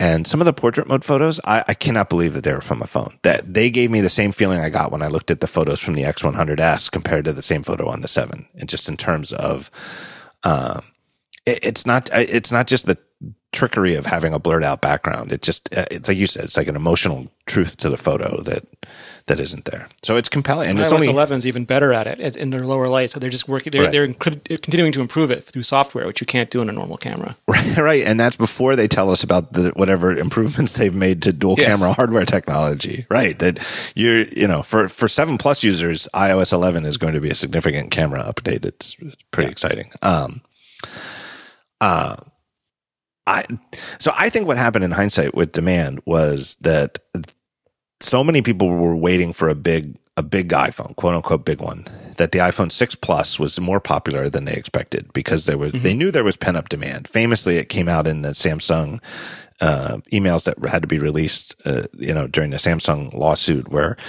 uh, there was a slide presentation that before iPhone, you know, I think around 2013 or so, that the quote was, "This is from an Apple internal presentation: Consumers want what we don't have, bigger phones." Um, so they knew that they knew that, and I think they even under even they underestimated it. And then I think with the six pl- six S, they were like, well, these plus phones are super. You know, we underestimated them. We'll make more of them. And then if the 6S Plus, it was a little bit they they overshot demand for that. Yeah. And then with the seven, I think they went back to well, I think the six just you know six plus was popular just because there was pent up demand, so we'll decrease it this time. And I think they underestimated just how compelling the dual camera was going to be. Yeah. Again, yeah, it wasn't about the size; it was about the camera. Right. But moving the upper price all the way to 969 is certainly starting to stretch the test the limits of of uh, Yeah. Price elasticity. But anyway, it's even be- even with the plus ones though, they still have to make them in massive quantities. Truly massive, you know, 10 tens of millions per quarter quantities. And it's a, like people have talked before about how it's a miracle that Windows boots up on as much hardware as it does every time, and it's it become an equal miracle that Apple can get every single component of the hundred million iPhones they need to produce ready by the same sort of September deadline every year. Right. Yeah, it's unbelievable. Uh, uh, and I think, you know, and there's been a lot of stuff recently because we just passed the 10 year anniversary of the original iPhone shipping to consumers. I, I think people forget just how much the original iPhone was a a sort of we can't make many of these sort of device. You know, I think Apple famously Steve Jobs said famously that they were hoping to sell 10 million iPhones by the end of the next year. So in other words, Yeah. like in the first 18 months that it was on sale, they wanted to send, sell 10 million phones. Um, and they surpassed that, but not by much. You know, it, it was it was a pretty good ballpark estimate. Um, and now, of course, they sell you know uh, 200 to 300 million per year, but they couldn't have sold. It, it, it makes sense. It's one of those jumping the chasm Yeah. marketing things where obviously the first iPhone, no matter how much uh, consumer awareness there was, and no matter how much goodwill and how many happy iPod users they had out there, it, the idea of buying a six hundred or seven hundred dollar phone, and the idea of buying something with this all new touchscreen technology where there's no button to no hardware button to make a phone call or to hang up, or no hardware keypad to dial phone numbers. Um, was the sort of thing that of course it was going to take a couple of years for for the mass market to move there.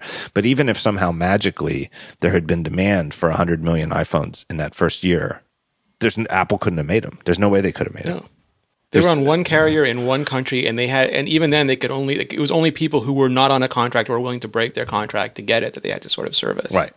So I, you know, there's to me it makes sense as uh, I, I can't think of any other product that's quite like the iPhone, where the the best selling market or best selling product is the highest the highest tiered one yeah. year after year after year. Uh, and it's been fantastic for Apple financially. Uh, and it's been exciting for consumers insofar as that they can, you know, you can always go in and every time, whether you upgrade every year or two years or every three years, you can go in and, and for the same price, get the quote best iPhone. Um, it, it's, I don't think it's sustainable at, at the quantities that they've reached at this point. No, and it's also not a, like one of the biggest challenges Apple's had in the market is growth. It doesn't matter how much you've sold, it matters how much more you are going to sell. And eventually they'll get to the point where there's just every human who wants an iPhone has one, and there's no Apple stores on Mars. So you have to start adding other markets. Well, you literally do. You have to start adding other markets. And they did that. They were like, everyone who is willing, who is on AT&T or willing to switch to AT&T has an iPhone. So we have to add Verizon and international carriers. And then everyone had those. Finally, they got China Mobile. So the easy growth steps by just simply adding more territories were done. And then it was everybody who was willing to have an under uh, four inch phone uh, had one. And if they wanted to grow the market, they had to add an over four inch phone because that's the only part of the market that Samsung was actually dominating was the premium phone market over four inches in size. So they added 4.5 and 5, sorry, 4.7 and 5.5. And then those people bought iPhones. And then it was, well, are we leaving space underneath this? Are we creating an umbrella? Um, we can't keep addressing it with things like the last phone. Can we make a phone that appeals? That's like a TV show, not like a big blockbuster movie, but that's like a TV show, and people will buy it, and it's less expensive. And maybe it was the wrong product, or maybe that's not a good market for Apple, or whatever reason it didn't work. But there's still other questions. Can we can we grow the market by creating a premium tier where people would uh, love the iPhone so much they're willing to buy more iPhone from us? And all you can do in business is is annex the next nearest neighbor market, and that's sort of what Apple has been strategically doing. Yeah. Uh, I also think it's risky for them not to try it. And and you know, Samsung is obviously their biggest rival, and it's you know in terms of quantity and in terms of you know that's it's no mistake that that's where the Wall Street Journal article about who's you know who's taken the design crown from Apple is that it's Samsung. Um, I don't think that Apple can count on that though. Can't count on Samsung not making a better leap. Can't count on some other company making a dent. You know, it would be foolish. You know, the Pixel is a very nice phone. I, have actually had it out in in the last few days because I've been mostly on Twitter writing about. I don't know if we'll get to it on this show, but uh, changes to the iOS 11 notification center that I don't like compared to iOS 10 and comparing it to the latest and greatest on Android, where some, you know, long been held by some people that, that Android has a better, whatever you think of Android versus iOS overall, that Android has a better notification UI, which I kind of disagree with, especially compared to iOS 10, but I'm not sure I disagree with it compared They're both to iOS worse 11. than WebOS. We all know that. Yeah, that's true. It's absolutely true. Uh, I've been thinking about WebOS and the Palm a lot too in this yeah. T- iPhone 10 iPhone 10 year nostalgia. Uh, my God, my biggest regret in my is that Palm didn't make it, or, or that somebody yeah. didn't. Somebody like Microsoft, like instead of wasting all that money on Nokia, what if they bought Palm instead and just yeah. thrown thrown money at the hardware to get it to go fast enough to to make that work? Uh, oh, that's my deepest regret because man, that yeah. was that's the only other UI that I uh, I ever liked really liked overall. And in some ways, I really did like it better than than the iPhone uh, OS.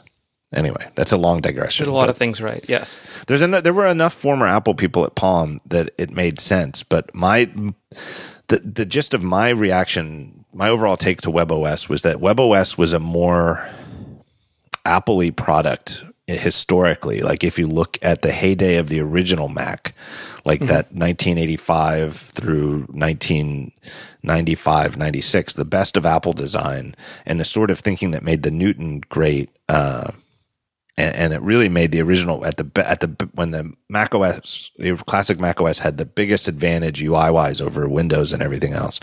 That a lot of the sentiment that made it great then was in WebOS, and not in ways, not that that iOS was bad in any of those ways, but it was sort of like it overlooked some of it.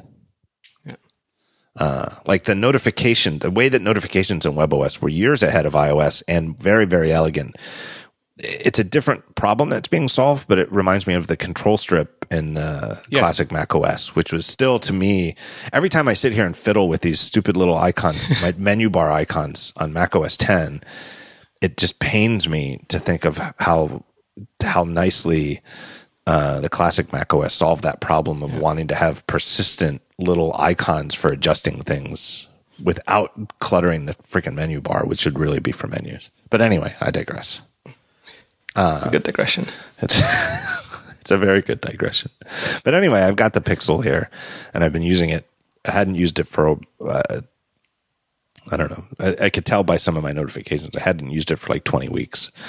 Um, it's a nice phone. I gave mine to Serenity. She was just in town and she wanted to try it. So mine is currently on loan to Serenity Caldwell. It's a nice phone. It's it's way better than any Android phone I've ever seen before. And the combination of hardware and software I still like way more than any Samsung phone. I just can't stand the the the the Samsung UI Chrome that they insist on adding yes. to their phones. No matter how nice the S8 looks, object you know, just without thinking about the software. Um, but it's you know there it's it, I I repeat you know I repeat myself but I cannot believe how much criticism the iPhone 7 got last year for looking quote unquote just like uh, yeah. this iPhone 6 and 6s when the Google Pixel looks exactly like an iPhone. It got 6. graded on a curve, right? It's one of the greatest curves I've ever seen uh, grading curves I've ever seen in my life. Was, and this was apparently a rush job. Like they couldn't get the hardware they wanted, so they just got HTC to put this together for them. So well, and we'll it's it particularly inexplicable insofar as that it has the exact same proportioned chin and forehead yeah. as the iPhone 7. And okay, uses the forehead for the same purposes as the iPhone to have a speaker grill and front facing cameras and other sensors, but then has the chin that that literally yes has nothing. It doesn't have empty, a barren chin. Has no button. Has no sensor for your fingerprint. Has no soft buttons. yeah.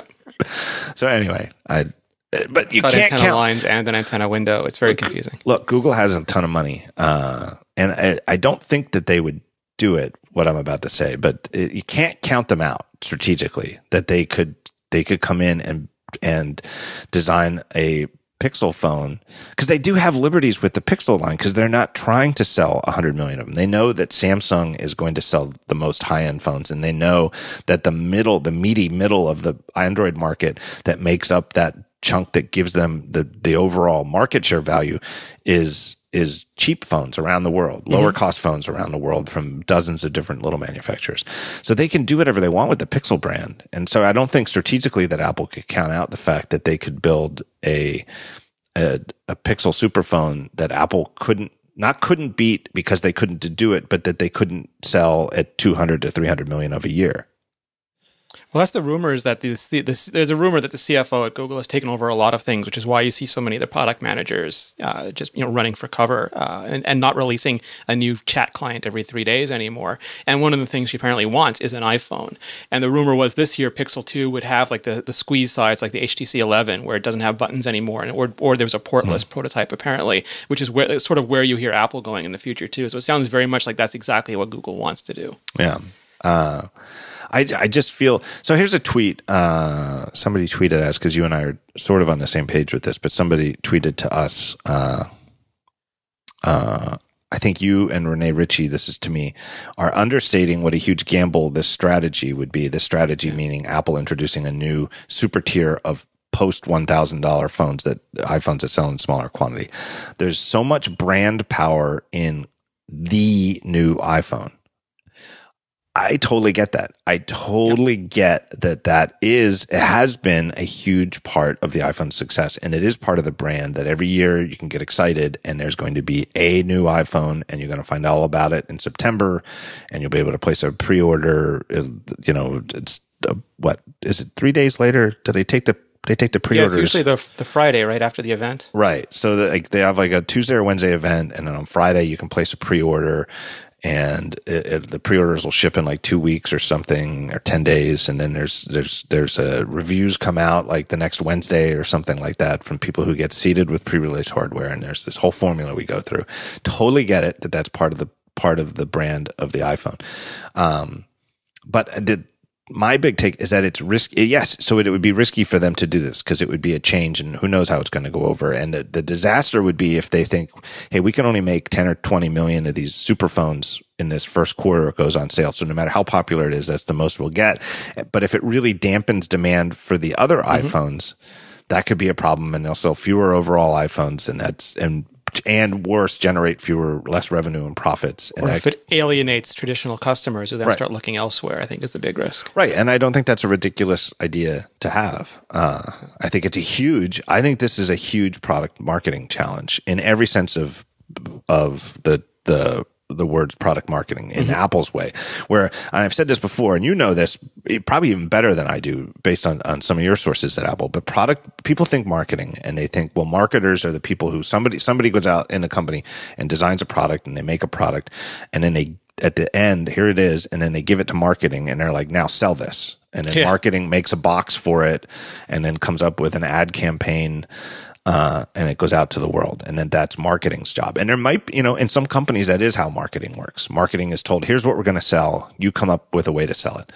At Apple, product marketing is, is involved at every step of the way of the conception of a product and the design of the product. Um, and, and that the, the, the selling points aren't determined after it's given to them. The selling points are determined before it's even made. Yeah, absolutely. I mean, they sort of have a what I what I love about Apple. I think it's one of their best qualities is both in hardware and software. They have features that marketing really wants, or someone like Jony Ive really Right. wants. And I still laugh when people think Jony Ive is not connected with Apple because all the stuff goes through him. Oh. Uh, it, it, like, it gets pitched in, but there's things. There, some of the biggest things we've seen in recent years have been an engineer who came up with an idea and pitched it to Jony or pitched it to Craig, uh, and then it goes through marketing and they figure out can we sell this? Can this be a Right. flagship feature? And then everything in Apple lines up behind it. Right. Uh, and so this is a huge product marketing challenge, not in terms of starting, you know, a couple of weeks ago when they start coming up with, with ad campaigns for these phones, but in terms of the, the years long conception of the phones that were slated for the end of 2017 to come up with, if you're going to switch to a new super tier, how do you keep the, the mass market tier still popular? Both in terms of how do you actually, you know, what features do you actually put in there, and then how do you position them in advertising and in a keynote and et cetera, so that people want to buy it. It's a huge challenge. Absolutely. I think it's the hardest challenge Apple's ever done since the original iPhone. I, I really And they've do. had little steps to prepare for this. Like, you know, we- we're going to make two phones this year, which is different. You know, are, is that going to have any problems with it? We're going to make a less expensive iPhone. Are we going to bring the average selling price down too much because people are gravitating towards the 5C more than they are towards the 5S? I mean, all of those were, were sort of practice for this, but none of them had the risk associated with this. Right. The the risk wasn't there. Like if the worst case, like with the six plus, let's say that they had by a factor of two x underestimated just how many people wanted a five point five inch phone. It would have taken them a few quarters to get into to get that fixed. But it wouldn't have sunk them because at least people would have been shifting towards the more expensive of the two models. And it would have been remediable for the next year because the next year's phones, the 6S and 6S Plus, wouldn't have to be redesigned. They would just have to reappropriate which, you know, which one's going to be made in which quantities. Whereas if if this new if and again i could be wrong about all of this who knows? You know i really do emphasize that. Uh, but if that they're introducing a new higher tier iphone x with an oled display but that even if they buy every single oled display that meets their standards for you know what they need for this thing to look good uh, in the world that they can only make say 15 million of them in the first quarter if it true if the just the mere existence of that phone it means people buy fewer other phones, even if they're lined up to buy it in later quarters, but but back ordered by three months. That's a problem for Apple financially. Um, yeah, and we saw the reverse of that when people, people sort of iPhone 6 pulled uh, upgrade cycles forward and people were super happy with it, but then they paid for that uh, in the 6S quarter. And Right. you know, those things are very, the consistency of that is important. Right. So I totally, and I think you agree. I totally agree. It's a risky strategy. Um, Yeah. But I also think it is risky to maintain the status quo where all new iPhones must be producible at 200 to 300 million units per year for roughly 650 to 950 dollars. Um, to both not take be able to take advantage of components that maybe not be may not be available in hundreds of millions per year, but only tens of millions per year means that they're seeding any of those type of features to companies that are willing to make high end phones in smaller quantities. And by not testing the post, you know, above one thousand uh, prices, price points, they're seeding the opportunity to create phones like that to other companies.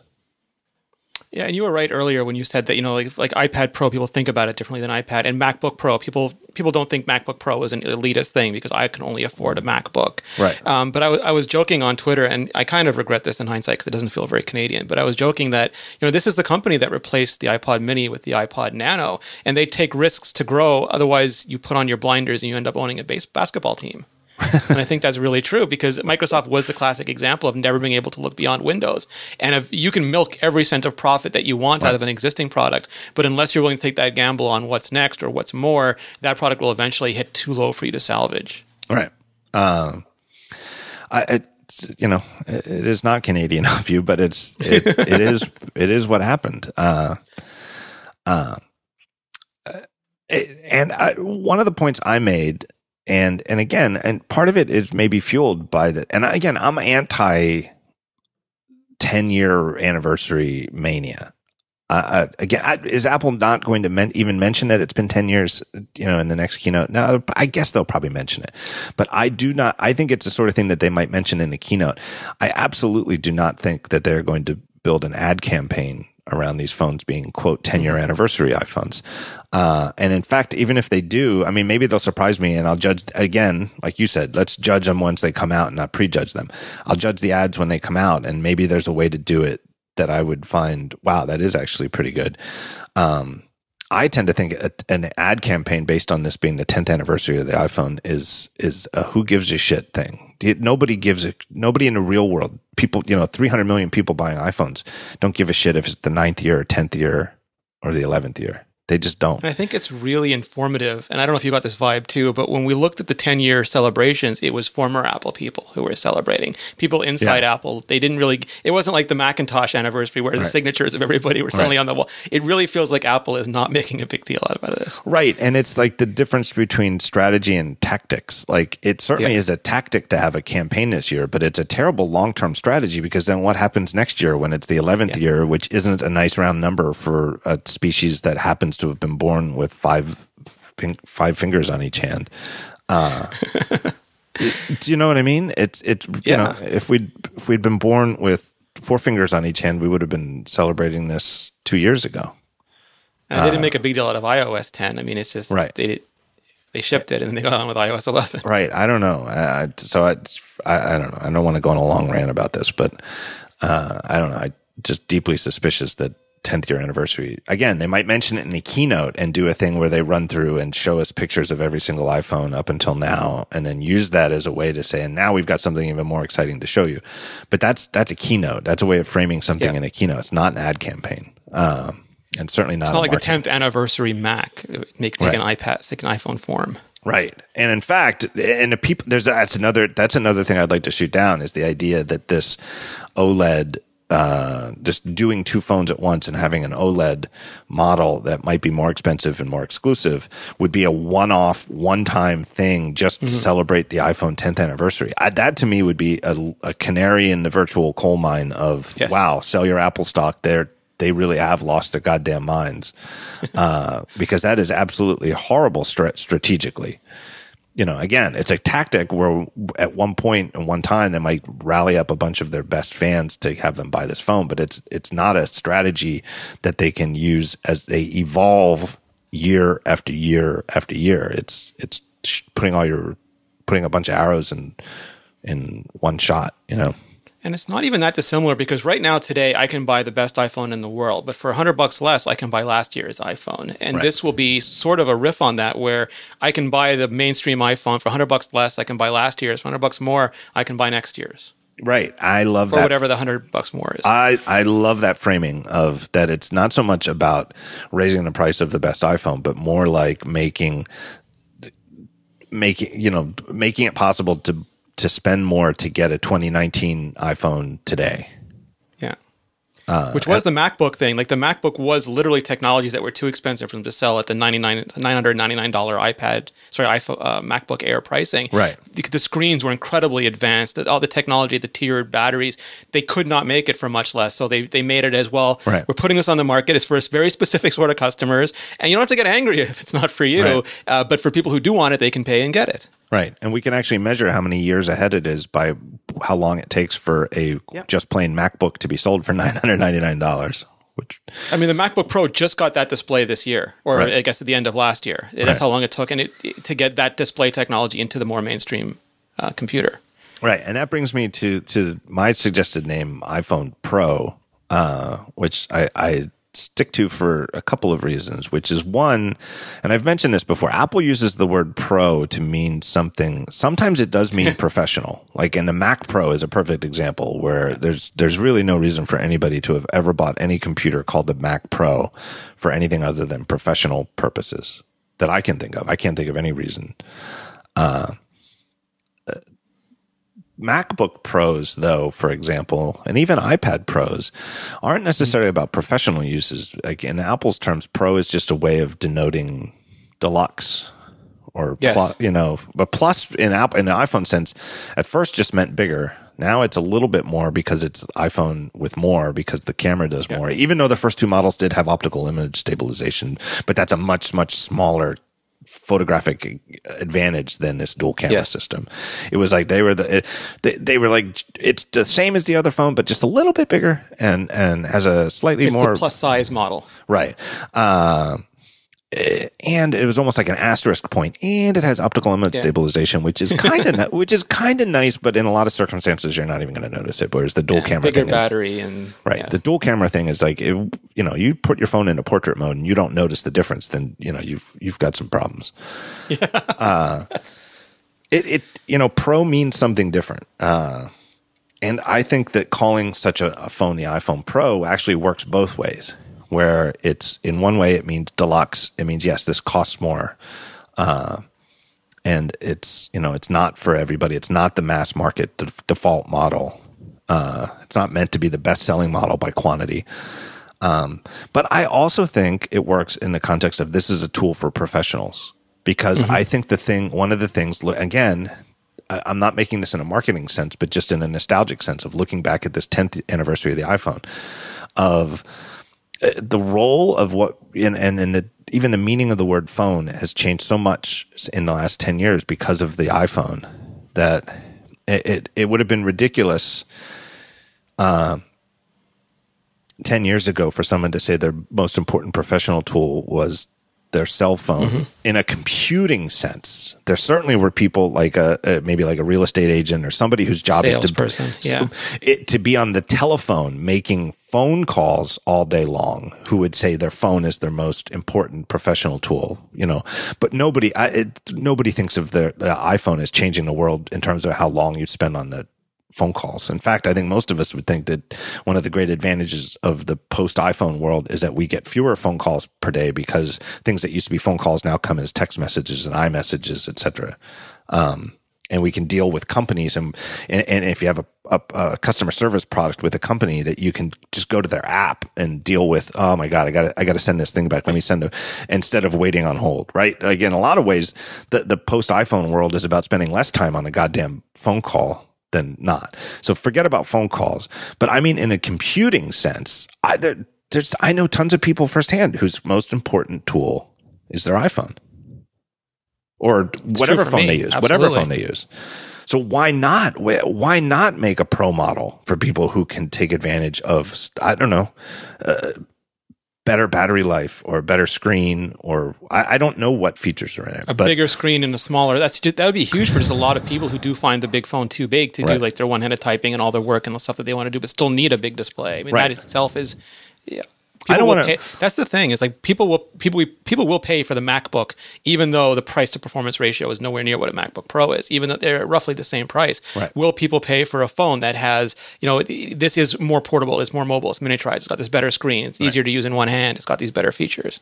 Right, and that's you know a perfect example. You know the MacBook Pro, 13 inch MacBook Pro, by far the most popular Pro model for MacBooks. Uh, why would you buy that instead of buying a, a MacBook Air or a MacBook? Uh, you know, it, it's pro- uh, for some people it's professional context, like the fact that you have it's bigger, it has better battery life, or it's faster, and you do things. You know, you do so much on it. If you know, whatever. Uh, I can think of other truly professional contexts. Uh, more and more people, I see it. And again, I'm not saying most professional photographers shoot their stuff on their cell phone, uh, but they can. And in photographs get used in a professional context. And so if, if just for example, like the iPhone, the new regular 4.7 and 5.5 inch phones get new cameras, uh, maybe the 4.7 inch gets the dual camera design too. It's tended to trail the plus model by one year in terms of the video image stabilization came to the 6S, didn't it? I think. I don't know, but it, Yeah, the, the seven. I mean, the biggest concern is the space inside that. right. one. The seven though got does have optical image stabilization, uh, which was previously only in the plus models, and so it might make you know just in terms of following previous examples, I wouldn't be surprised if the new 4.7 inch regular quote unquote regular iPhone has dual cameras that are pretty much like last year's seven plus. Um, so let's just say those phones get camera improvements along the lines of what we'd expect, we have expected for years in the year to year camera improvements in regular i- in new iPhones. But maybe the iPhone Pro gets an even better camera that actually costs significant, you know, costs Apple, you know, 30 or $40 more per component. It has those sensors that you were talking about a couple of years ago. exactly. Right. The, uh, what were those? They were like, uh, The PrimeSense. Yeah. yeah, exactly. The PrimeSense uh, sensors uh, that cost more. Maybe it's not even an issue of how, the quantity that they can be made of, but the simple fact that they, you know, they're they're fifty dollar components that in a uh, say in a phone where the, it's typical. You know, Apple's used to having a fifteen dollar component in there. Um, it makes a difference, and for a true professional in a professional context, that might make a difference. It might be you pay for it, no questions. You know, no questions, no blinking. Uh, and considering what people pay for cameras, you know, regular good cameras, you know, an extra two hundred dollar premium over the other iPhones is, is actually a bargain. If you're used to spending, you know, five hundred to a thousand mean- or more on a camera, like a pocket. The hilarious thing about all of this is that what, what humans will pay for it. We've seen this in gaming where people won't pay ten dollars for a great game, but they'll pay hundred dollars to have a better looking farm or to get on the racetrack faster. like if it's ego gratification or instant gratification, we'll pay for it. And I, I can't help but think that if Apple made exactly the same phone, like if they like they did with Apple Watch, if they made iPhone 7s and then the iPhone X was just that with ceramics, no difference. As a fashion thing, we'd have zero problem paying the price difference. Right. It's when the feature parity changes.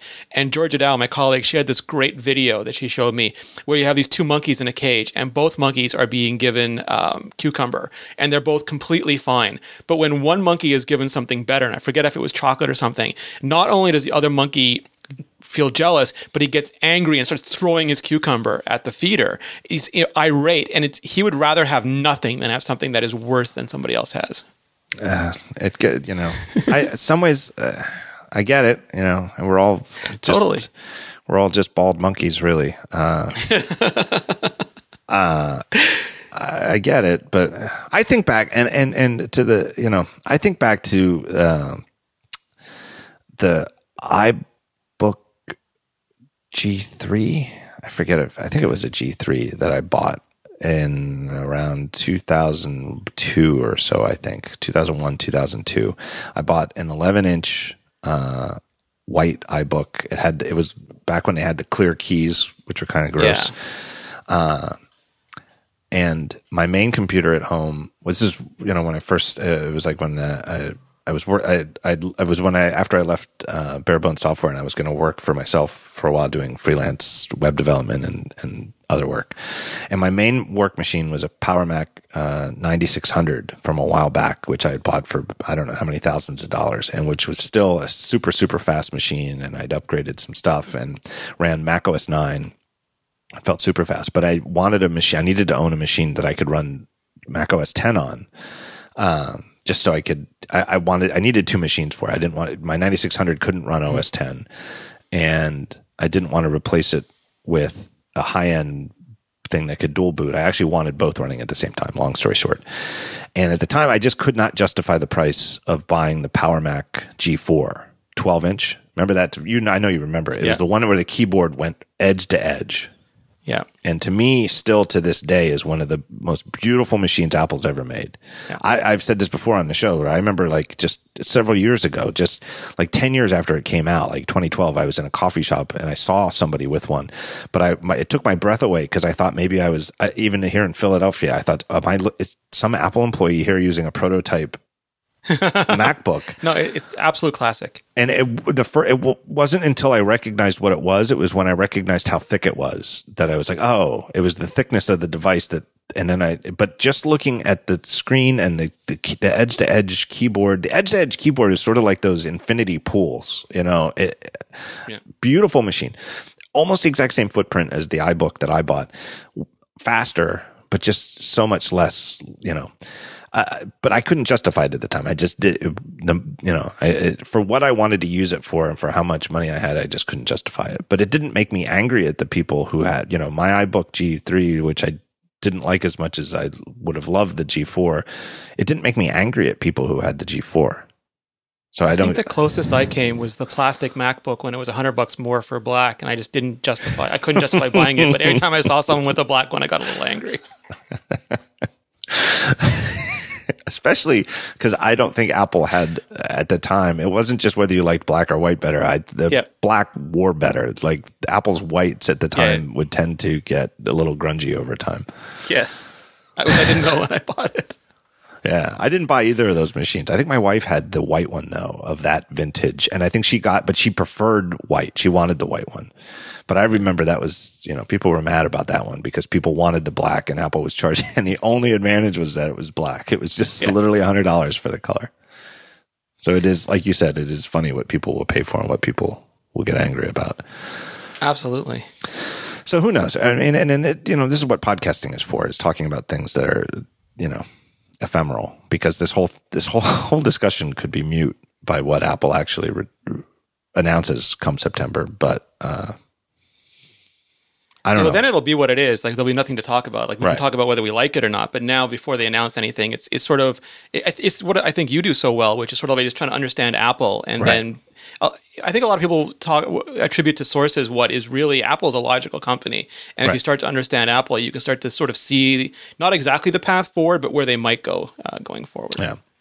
All right, let me take uh, one last break here and thank our third and final sponsor, good friends of the show, Audible. Audible has an unmatched selection of audiobooks and original audio shows, news, comedy, and more. You can get a free 30-day trial at audible.com slash talk show. If you want to listen to it, Audible has it.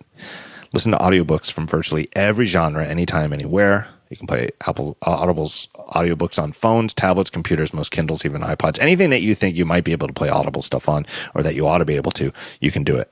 It's great for long flights. It's great for road trips. Great for people like you, listener of the talk show, who are currently, right now, if you hear me saying this sentence, are obviously a consumer of audible, audible content uh, guess what? If you've got time to fill in your audio listening uh, uh, uh, schedule, Audible is where you can go to fill it up. Uh, absolutely great. Audiobooks are probably more popular than they ever have been before. It seems to me like, uh, as I look at them, whenever I look to see what's going on, um, bestsellers or recent books that I've heard of are coming out on audiobooks more recently um, or m- more quickly. You know, it's treated as like a first pass tar- first class target for for best selling books. A lot of them these days are read by the authors themselves, which is just great. Uh, it just somehow, uh, you know, I, it depends on the author, I'm, I'm sure. But when, when it works, it works unbelievably well because you really get the cadence and punctuation of the sentences right from the person who wrote them. Uh, when you begin your free 30 day trial, you get your first audiobook for free. And then there's no stress or obligation, and you can cancel your membership at any time. So, anyway, if you want more to listen to, that's great. And you want to do it with no risk, go to audible.com slash talk show, know the, and they will know where you sent them. My thanks to them for their continued support of this show. All right, let me toss this out at you. Here's a company that I think made a terrible mistake Andy Rubin's Essential. Yeah. Uh, so Essential is Andy Rubin's new company. They've decloaked right before uh, the what's that conference? Recode's conference, and it revealed a phone with a, a very nice looking phone over for the most part with an edge to edge design, top and bottom. Uh, a very weird, not dissimilar to the iPhone rumors. Not dissimilar at all. Although they've got like a weird little black Dracula thing over the front facing yeah. camera in the center of the phone. Uh, it, which I understand why they couldn't, you know, technically put a, they needed a front facing camera and the front facing camera couldn't go underneath the display. Um, but I think that they, design wise, they should have done something else to accommodate that. There, are, some of the rumors of, of the I, uh, Apple, you know, edge to edge thing have a sort of, you know, not quite as pointy as the essential one, like an but the, island in the sea of the phone. yeah, and it's some kind of isthmus coming down there. But yeah. I think people's speculation in the mock-ups is that Apple would fill in the area the the to make a bar, they could fill it in with black. And yeah. on OLED, black is truly black, and so you wouldn't. It, it really would be seamless visually, and it, you could just have things like. Um, the signal strength indicators and the battery strength yeah. indicator up there as white on black and have it look like it's just magically part of the forehead of the phone. And you wouldn't really yeah. think of that as being the display.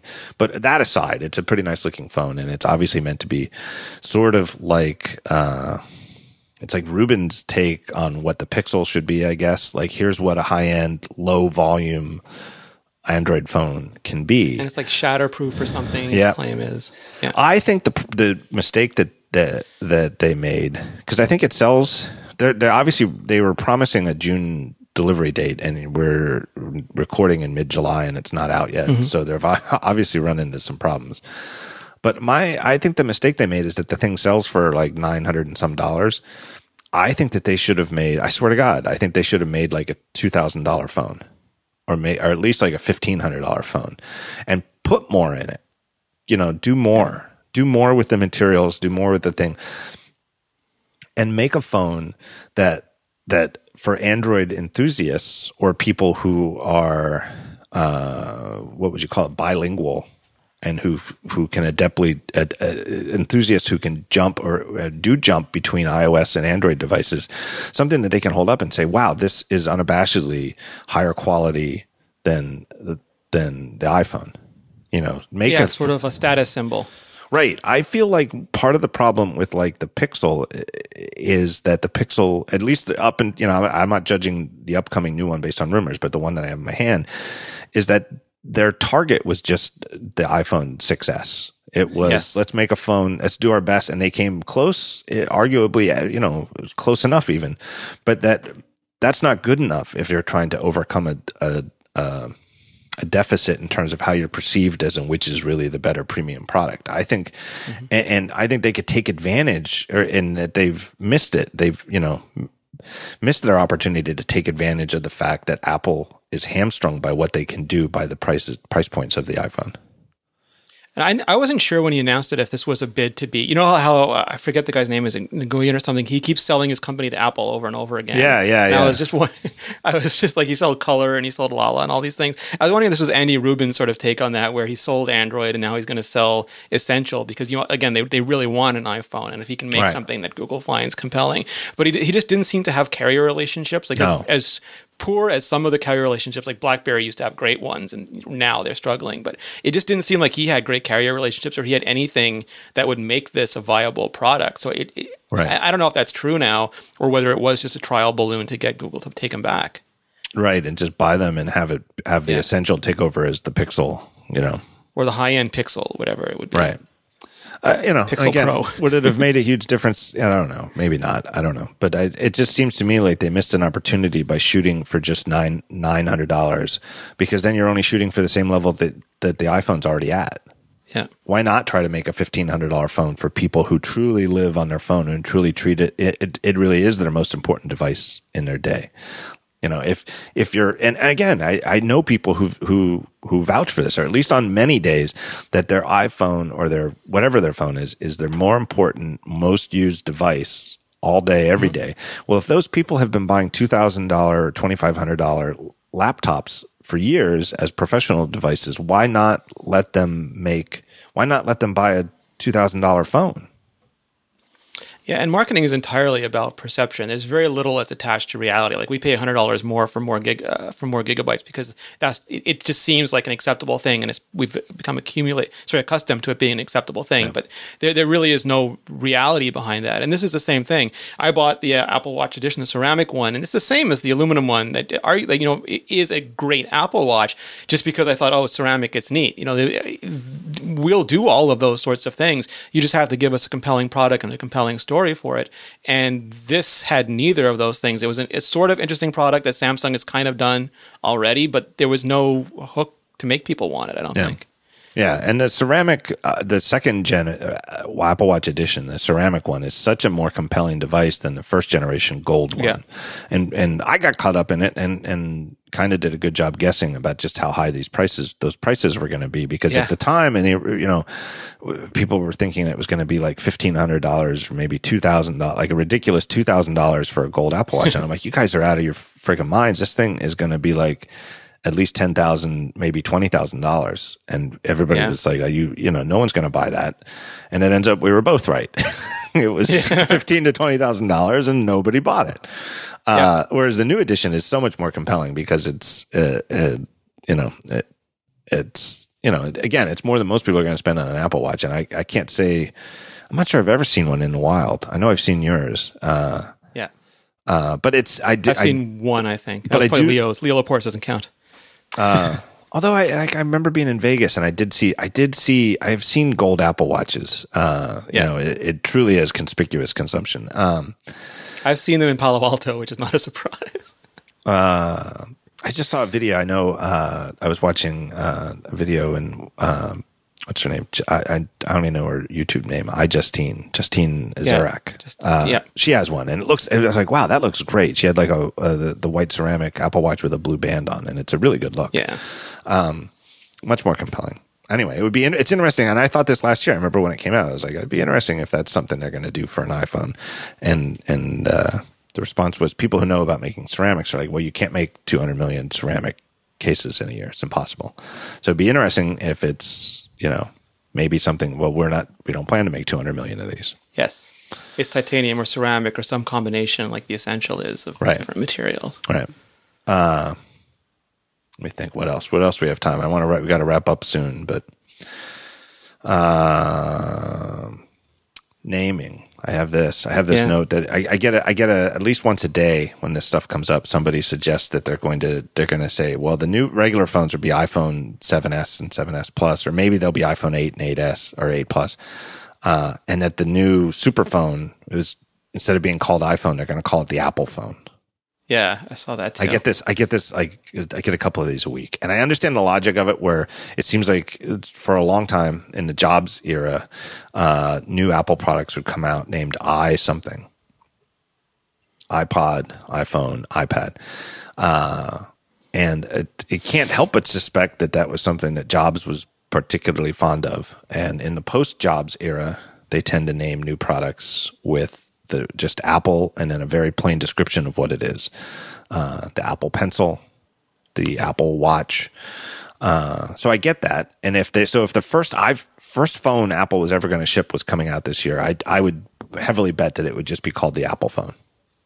It, but it's I'm not. still surprised it was an Apple Hub. It was HomePod. You know, I mean, they Yeah. they throw curveballs. Yeah, they still, you know, still do use non-Apple names, but uh, or Apple speaker. I wonder if that was like the second and second running name. Anyway, there is absolutely no way that they can change the name of any iPhone from iPhone to anything else. No matter what you think about what they're doing. And you have to understand that uh, even products like the iPod Touch, like I, I, people still call it, even though they don't even sell many of them anymore, people still call it the iTouch because they thought it would be named iTouch. And I still hear people uh, calling the Apple Watch the iWatch. So even a product yeah. that never was called the iWatch gets called the iWatch. The strength of a brand is outside the control of the brand owner once it's established. And the strength of I the hear iPhone, normal people talking calling the Apple Store the iPhone store when they yeah. walk by it. Yeah. Oh, I remember. I remember when it was called the iPod Store. Yeah. Uh, that's when I knew that that the the the what do you call it? What they call it? The uh, what was the theory of how that they might end up selling more Macs because of the iPod's popularity. Oh right, yeah, the Halo, the Halo, Halo effect. effect. That's how I thought that the Halo effect might definitely be real because it seemed to me like there was there was more brand awareness of iPod than Apple. The yeah. strength of the iPhone brand is far outside Apple's control. It, it's it. There's nothing Apple can do to to to put that back, you know, to bottle that up. Brands have a life of their own, and they couldn't change the name to Apple Phone even if they wanted to. But I think they shouldn't want to uh, it makes more, no more sense to change the name of the iPhone to Apple phone at this point than it would be to change like the MacBook to Apple Book. Apple Just, Book, yeah. I mean, they could do it, but it would be a huge risk for very nebulous rewards. Yeah, it's it's it's so. I, I get it. It's not it's not silly, but if you really think about it, it's it's not worth really yeah. going into. Uh, that's about it. I have this whole rant about iOS Notification Center and 3D Touch, but we don't have, we don't have time for it. Yeah, that's why uh, they, the same rants. That's why we. That's why we. That's why there's next week's show. anything no, yeah, else you really? Anything else you really wanted to talk about this week? Anything about this stuff? No, this was the big thing. And again, you know, you know, my whole point is because we're getting a lot of really weird feedback on this. Is like we're we're putting these. I, I always think that part of my job is, and I think you do this too, is to um, try to understand what Apple is doing and and express that. And that way, if people want to hate on something, they can hate on it in an informed way. Because I really hate right. when. See, I'm going to say hate on something now. Like uh, for me, the classic example is the iPhone uh, smart battery case, where it came out and Apple absolutely did not do any messaging. If ever a product needed Phil Schiller on stage explaining it, that one did. But it was in arguably a better, more efficient, smarter take at the case.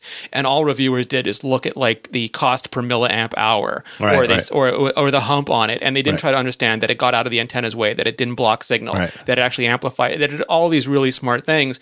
Um, and you know, if you did like it, then you were just an Apple shill. And I think you know, I, I all of this stuff, all this, us thinking out loud like this, is sort of come to terms with Apple's doing. And then if they, when they actually announce something, I don't know about you, but I'll decide then whether I like it or not. But I'll do it for reasons, not just because it's easy to get a headline for hating on Apple. Uh, and the other thing about the Apple battery pack case is, that I don't think anywhere got near anywhere near as enough critical thought is how it doesn't change your charging yep. needs at all. So, like, let's say you're already traveling. What do you need? You absolutely need a wall thing. You need a thing to put in a wall, and you need a lightning cable that has USB on one side to plug into the charger and lightning to plug in the phone. So now you want to get a battery pack or a battery pack case. Now what do you need? Well, if it's any other battery pack, you need now you need a, a US micro USB cable because that's what yep. charges all the other battery packs and battery pack cases. And now you need two cables. Um, and depending on how the case works, if it does charge through, you might still need both because you might overnight need to charge the phone separately from the battery pack. And now you need two chargers with two different cables. And that's in my, as somebody who often packs a battery case while going on vacation or especially to like a technical conference like Macworld or something where, or, uh, well, I guess there is no more Macworld, but like WWDC where I know I'm going to be on the phone all the time and it's going to be bad in terms of cell phone reception and Wi-Fi and stuff. Uh, it's, it's a huge pain in the ass. It's a huge yeah. pain in the ass. God, I, uh, how much I wish somebody would make, somebody would pay whatever it takes to license it to make a regular battery pack that just charges by lightning. So I don't need to pack anything other than lightning cables. Anyway, Totally agree. That was my, my not that I'm bitter. Me neither. uh, all right. I can't think of anything else. Rene, Ritchie, uh, I appreciate your feedback and uh, thank you so much. And uh, I got a thing in here. I got a thing in here to the uh, the article you wrote. I, I, swear to God, it's going to be in the show notes on the iPhones of future past. I really, you beat me to it. I really love it. Is this that how are they going to sell this thing? I I think you're onto something where the best way to sell it is to here's this year's new iPhones They're just as great as you'd expect this year's new iPhones to be. And we have this new thing that we're doing, which is we're giving you a sneak peek at the future of iPhones, and you can, you know, Yeah. You can buy it today for whatever. I, I totally think that that's the that's the best idea I have of how they how they make this go down. It's going to be an incredibly interesting marketing challenge to watch either way. Yeah, I'm super excited about it. Who knows? And again, who knows? The other thing that could render this whole thing moot would be like an avalanche of of super spot on accurate leaks in August. I mean, Joz knows, but he's not telling us. oh no, definitely not. No, I think John. Well, you know, we said this. We I said that it, you know, the role that product marketing plays in this, and uh, I mean, there's, uh, you know, obviously Phil Schiller is obviously involved, and Jony's involved, and and whoever else. But uh, God, the weight of the world's got to be on Joz's shoulders because Joz Yeah. is really, you know, his. Uh, his title didn't change, but it, or it did a little. Is he? Yeah, so he used to be pro- uh, head of product marketing for iOS devices. Now he's head of product marketing for everything, for all Right. devices, like Macs, iPhones, everything. uh, it's you know, it's, I'm sure I've got. A, it's been a busy year for, for Steve. He's a good person for it, though. for good Joz. person for the job. Yeah, Yeah. exactly. So anyway, I'm excited about it. We've got what do we have? Probably about seven weeks. And I guess that's the last thing we want to talk about. One more thing is: Do you think the event is still going to be early September, combined with these rumors of at least one of the you know the one phone being delayed and possibly all of them? Yeah, I mean, I think that for for a variety of reasons, it just it's better for Apple if they get that event out of the way. Sometimes they've done it a little bit later in September, but in general, they've had a September event for as long as I can remember. And even if they do say, you know, this product is coming at this date, like la- was it two years ago where the iPad Pro came out a month later and the Apple Right. TV came out two months later, or vice versa, they can they still did the announcement in in September. Yeah, I keep track of this stuff. Uh, last few years, iPhone 5 was Wednesday, September 12th. iPhone 5S was Tuesday, September 10. This iPhone 6 was Tuesday the 9th. So it went from the 12th to the 10th to the 9th. Wednesday, Tuesday, Tuesday. iPhone 6S was a Wednesday on the 9th. And iPhone 7 and 7 Plus last year were on Wednesday the 7th. So if anything, it's actually moved down from September 12th to 10th to 9th to 9th to 7th. And I think the Tuesday Wednesday thing has always been about a Labor Day thing, and that they Yeah. if if the Monday of the week where they want to have it is Labor Day, they don't make everybody travel uh, on Labor Day, combined with not making anybody who has to do setup for the thing, you know, give them an extra day, you know, for Labor Day. So And I think one of them, the 6S, was a three week delay for shipping instead of a two week delay, which they usually Yeah. do. So they can make, they can play around with all that as well. so Labor Day. Uh, actually, don't don't know when Labor Day is this year. Hold on a second. Is it the fourth? Yeah, it's the fourth. So if they do it the Yeah. week of Labor Day, they would have the event on the sixth, which would be the earliest they've ever had it. Otherwise, it would. I'm guessing it would be the t- September twelfth. yeah, which is also a normal day for them. Yeah. Uh, and the 12th is a date that they have used before uh, Yep. with the iPhone 5. That's what I expect. That would be the normal schedule. It's either going to be September 6th or September 12th. Um, if they move it back, I don't know. I wouldn't be surprised. I'm with 4S you. was October. Uh, so I mean, that was the latest Yeah. they've ever done it. Was, Yeah. And that was for a variety of reasons that are not yeah. normal. Yeah. I know, we- we- there are, yeah, this is not even Yeah. go there. But anyway, uh, uh, I, I I think that it's probably going to either be the sixth if they're on schedule or the twelfth if they're a little late, and then they'll just have a three week delay after the twelfth or something like that. But we Yeah. shall see. So what do we, We shall have? see. Uh, so anyway, thank you, Rene. Oh, no, my pleasure. Thank you.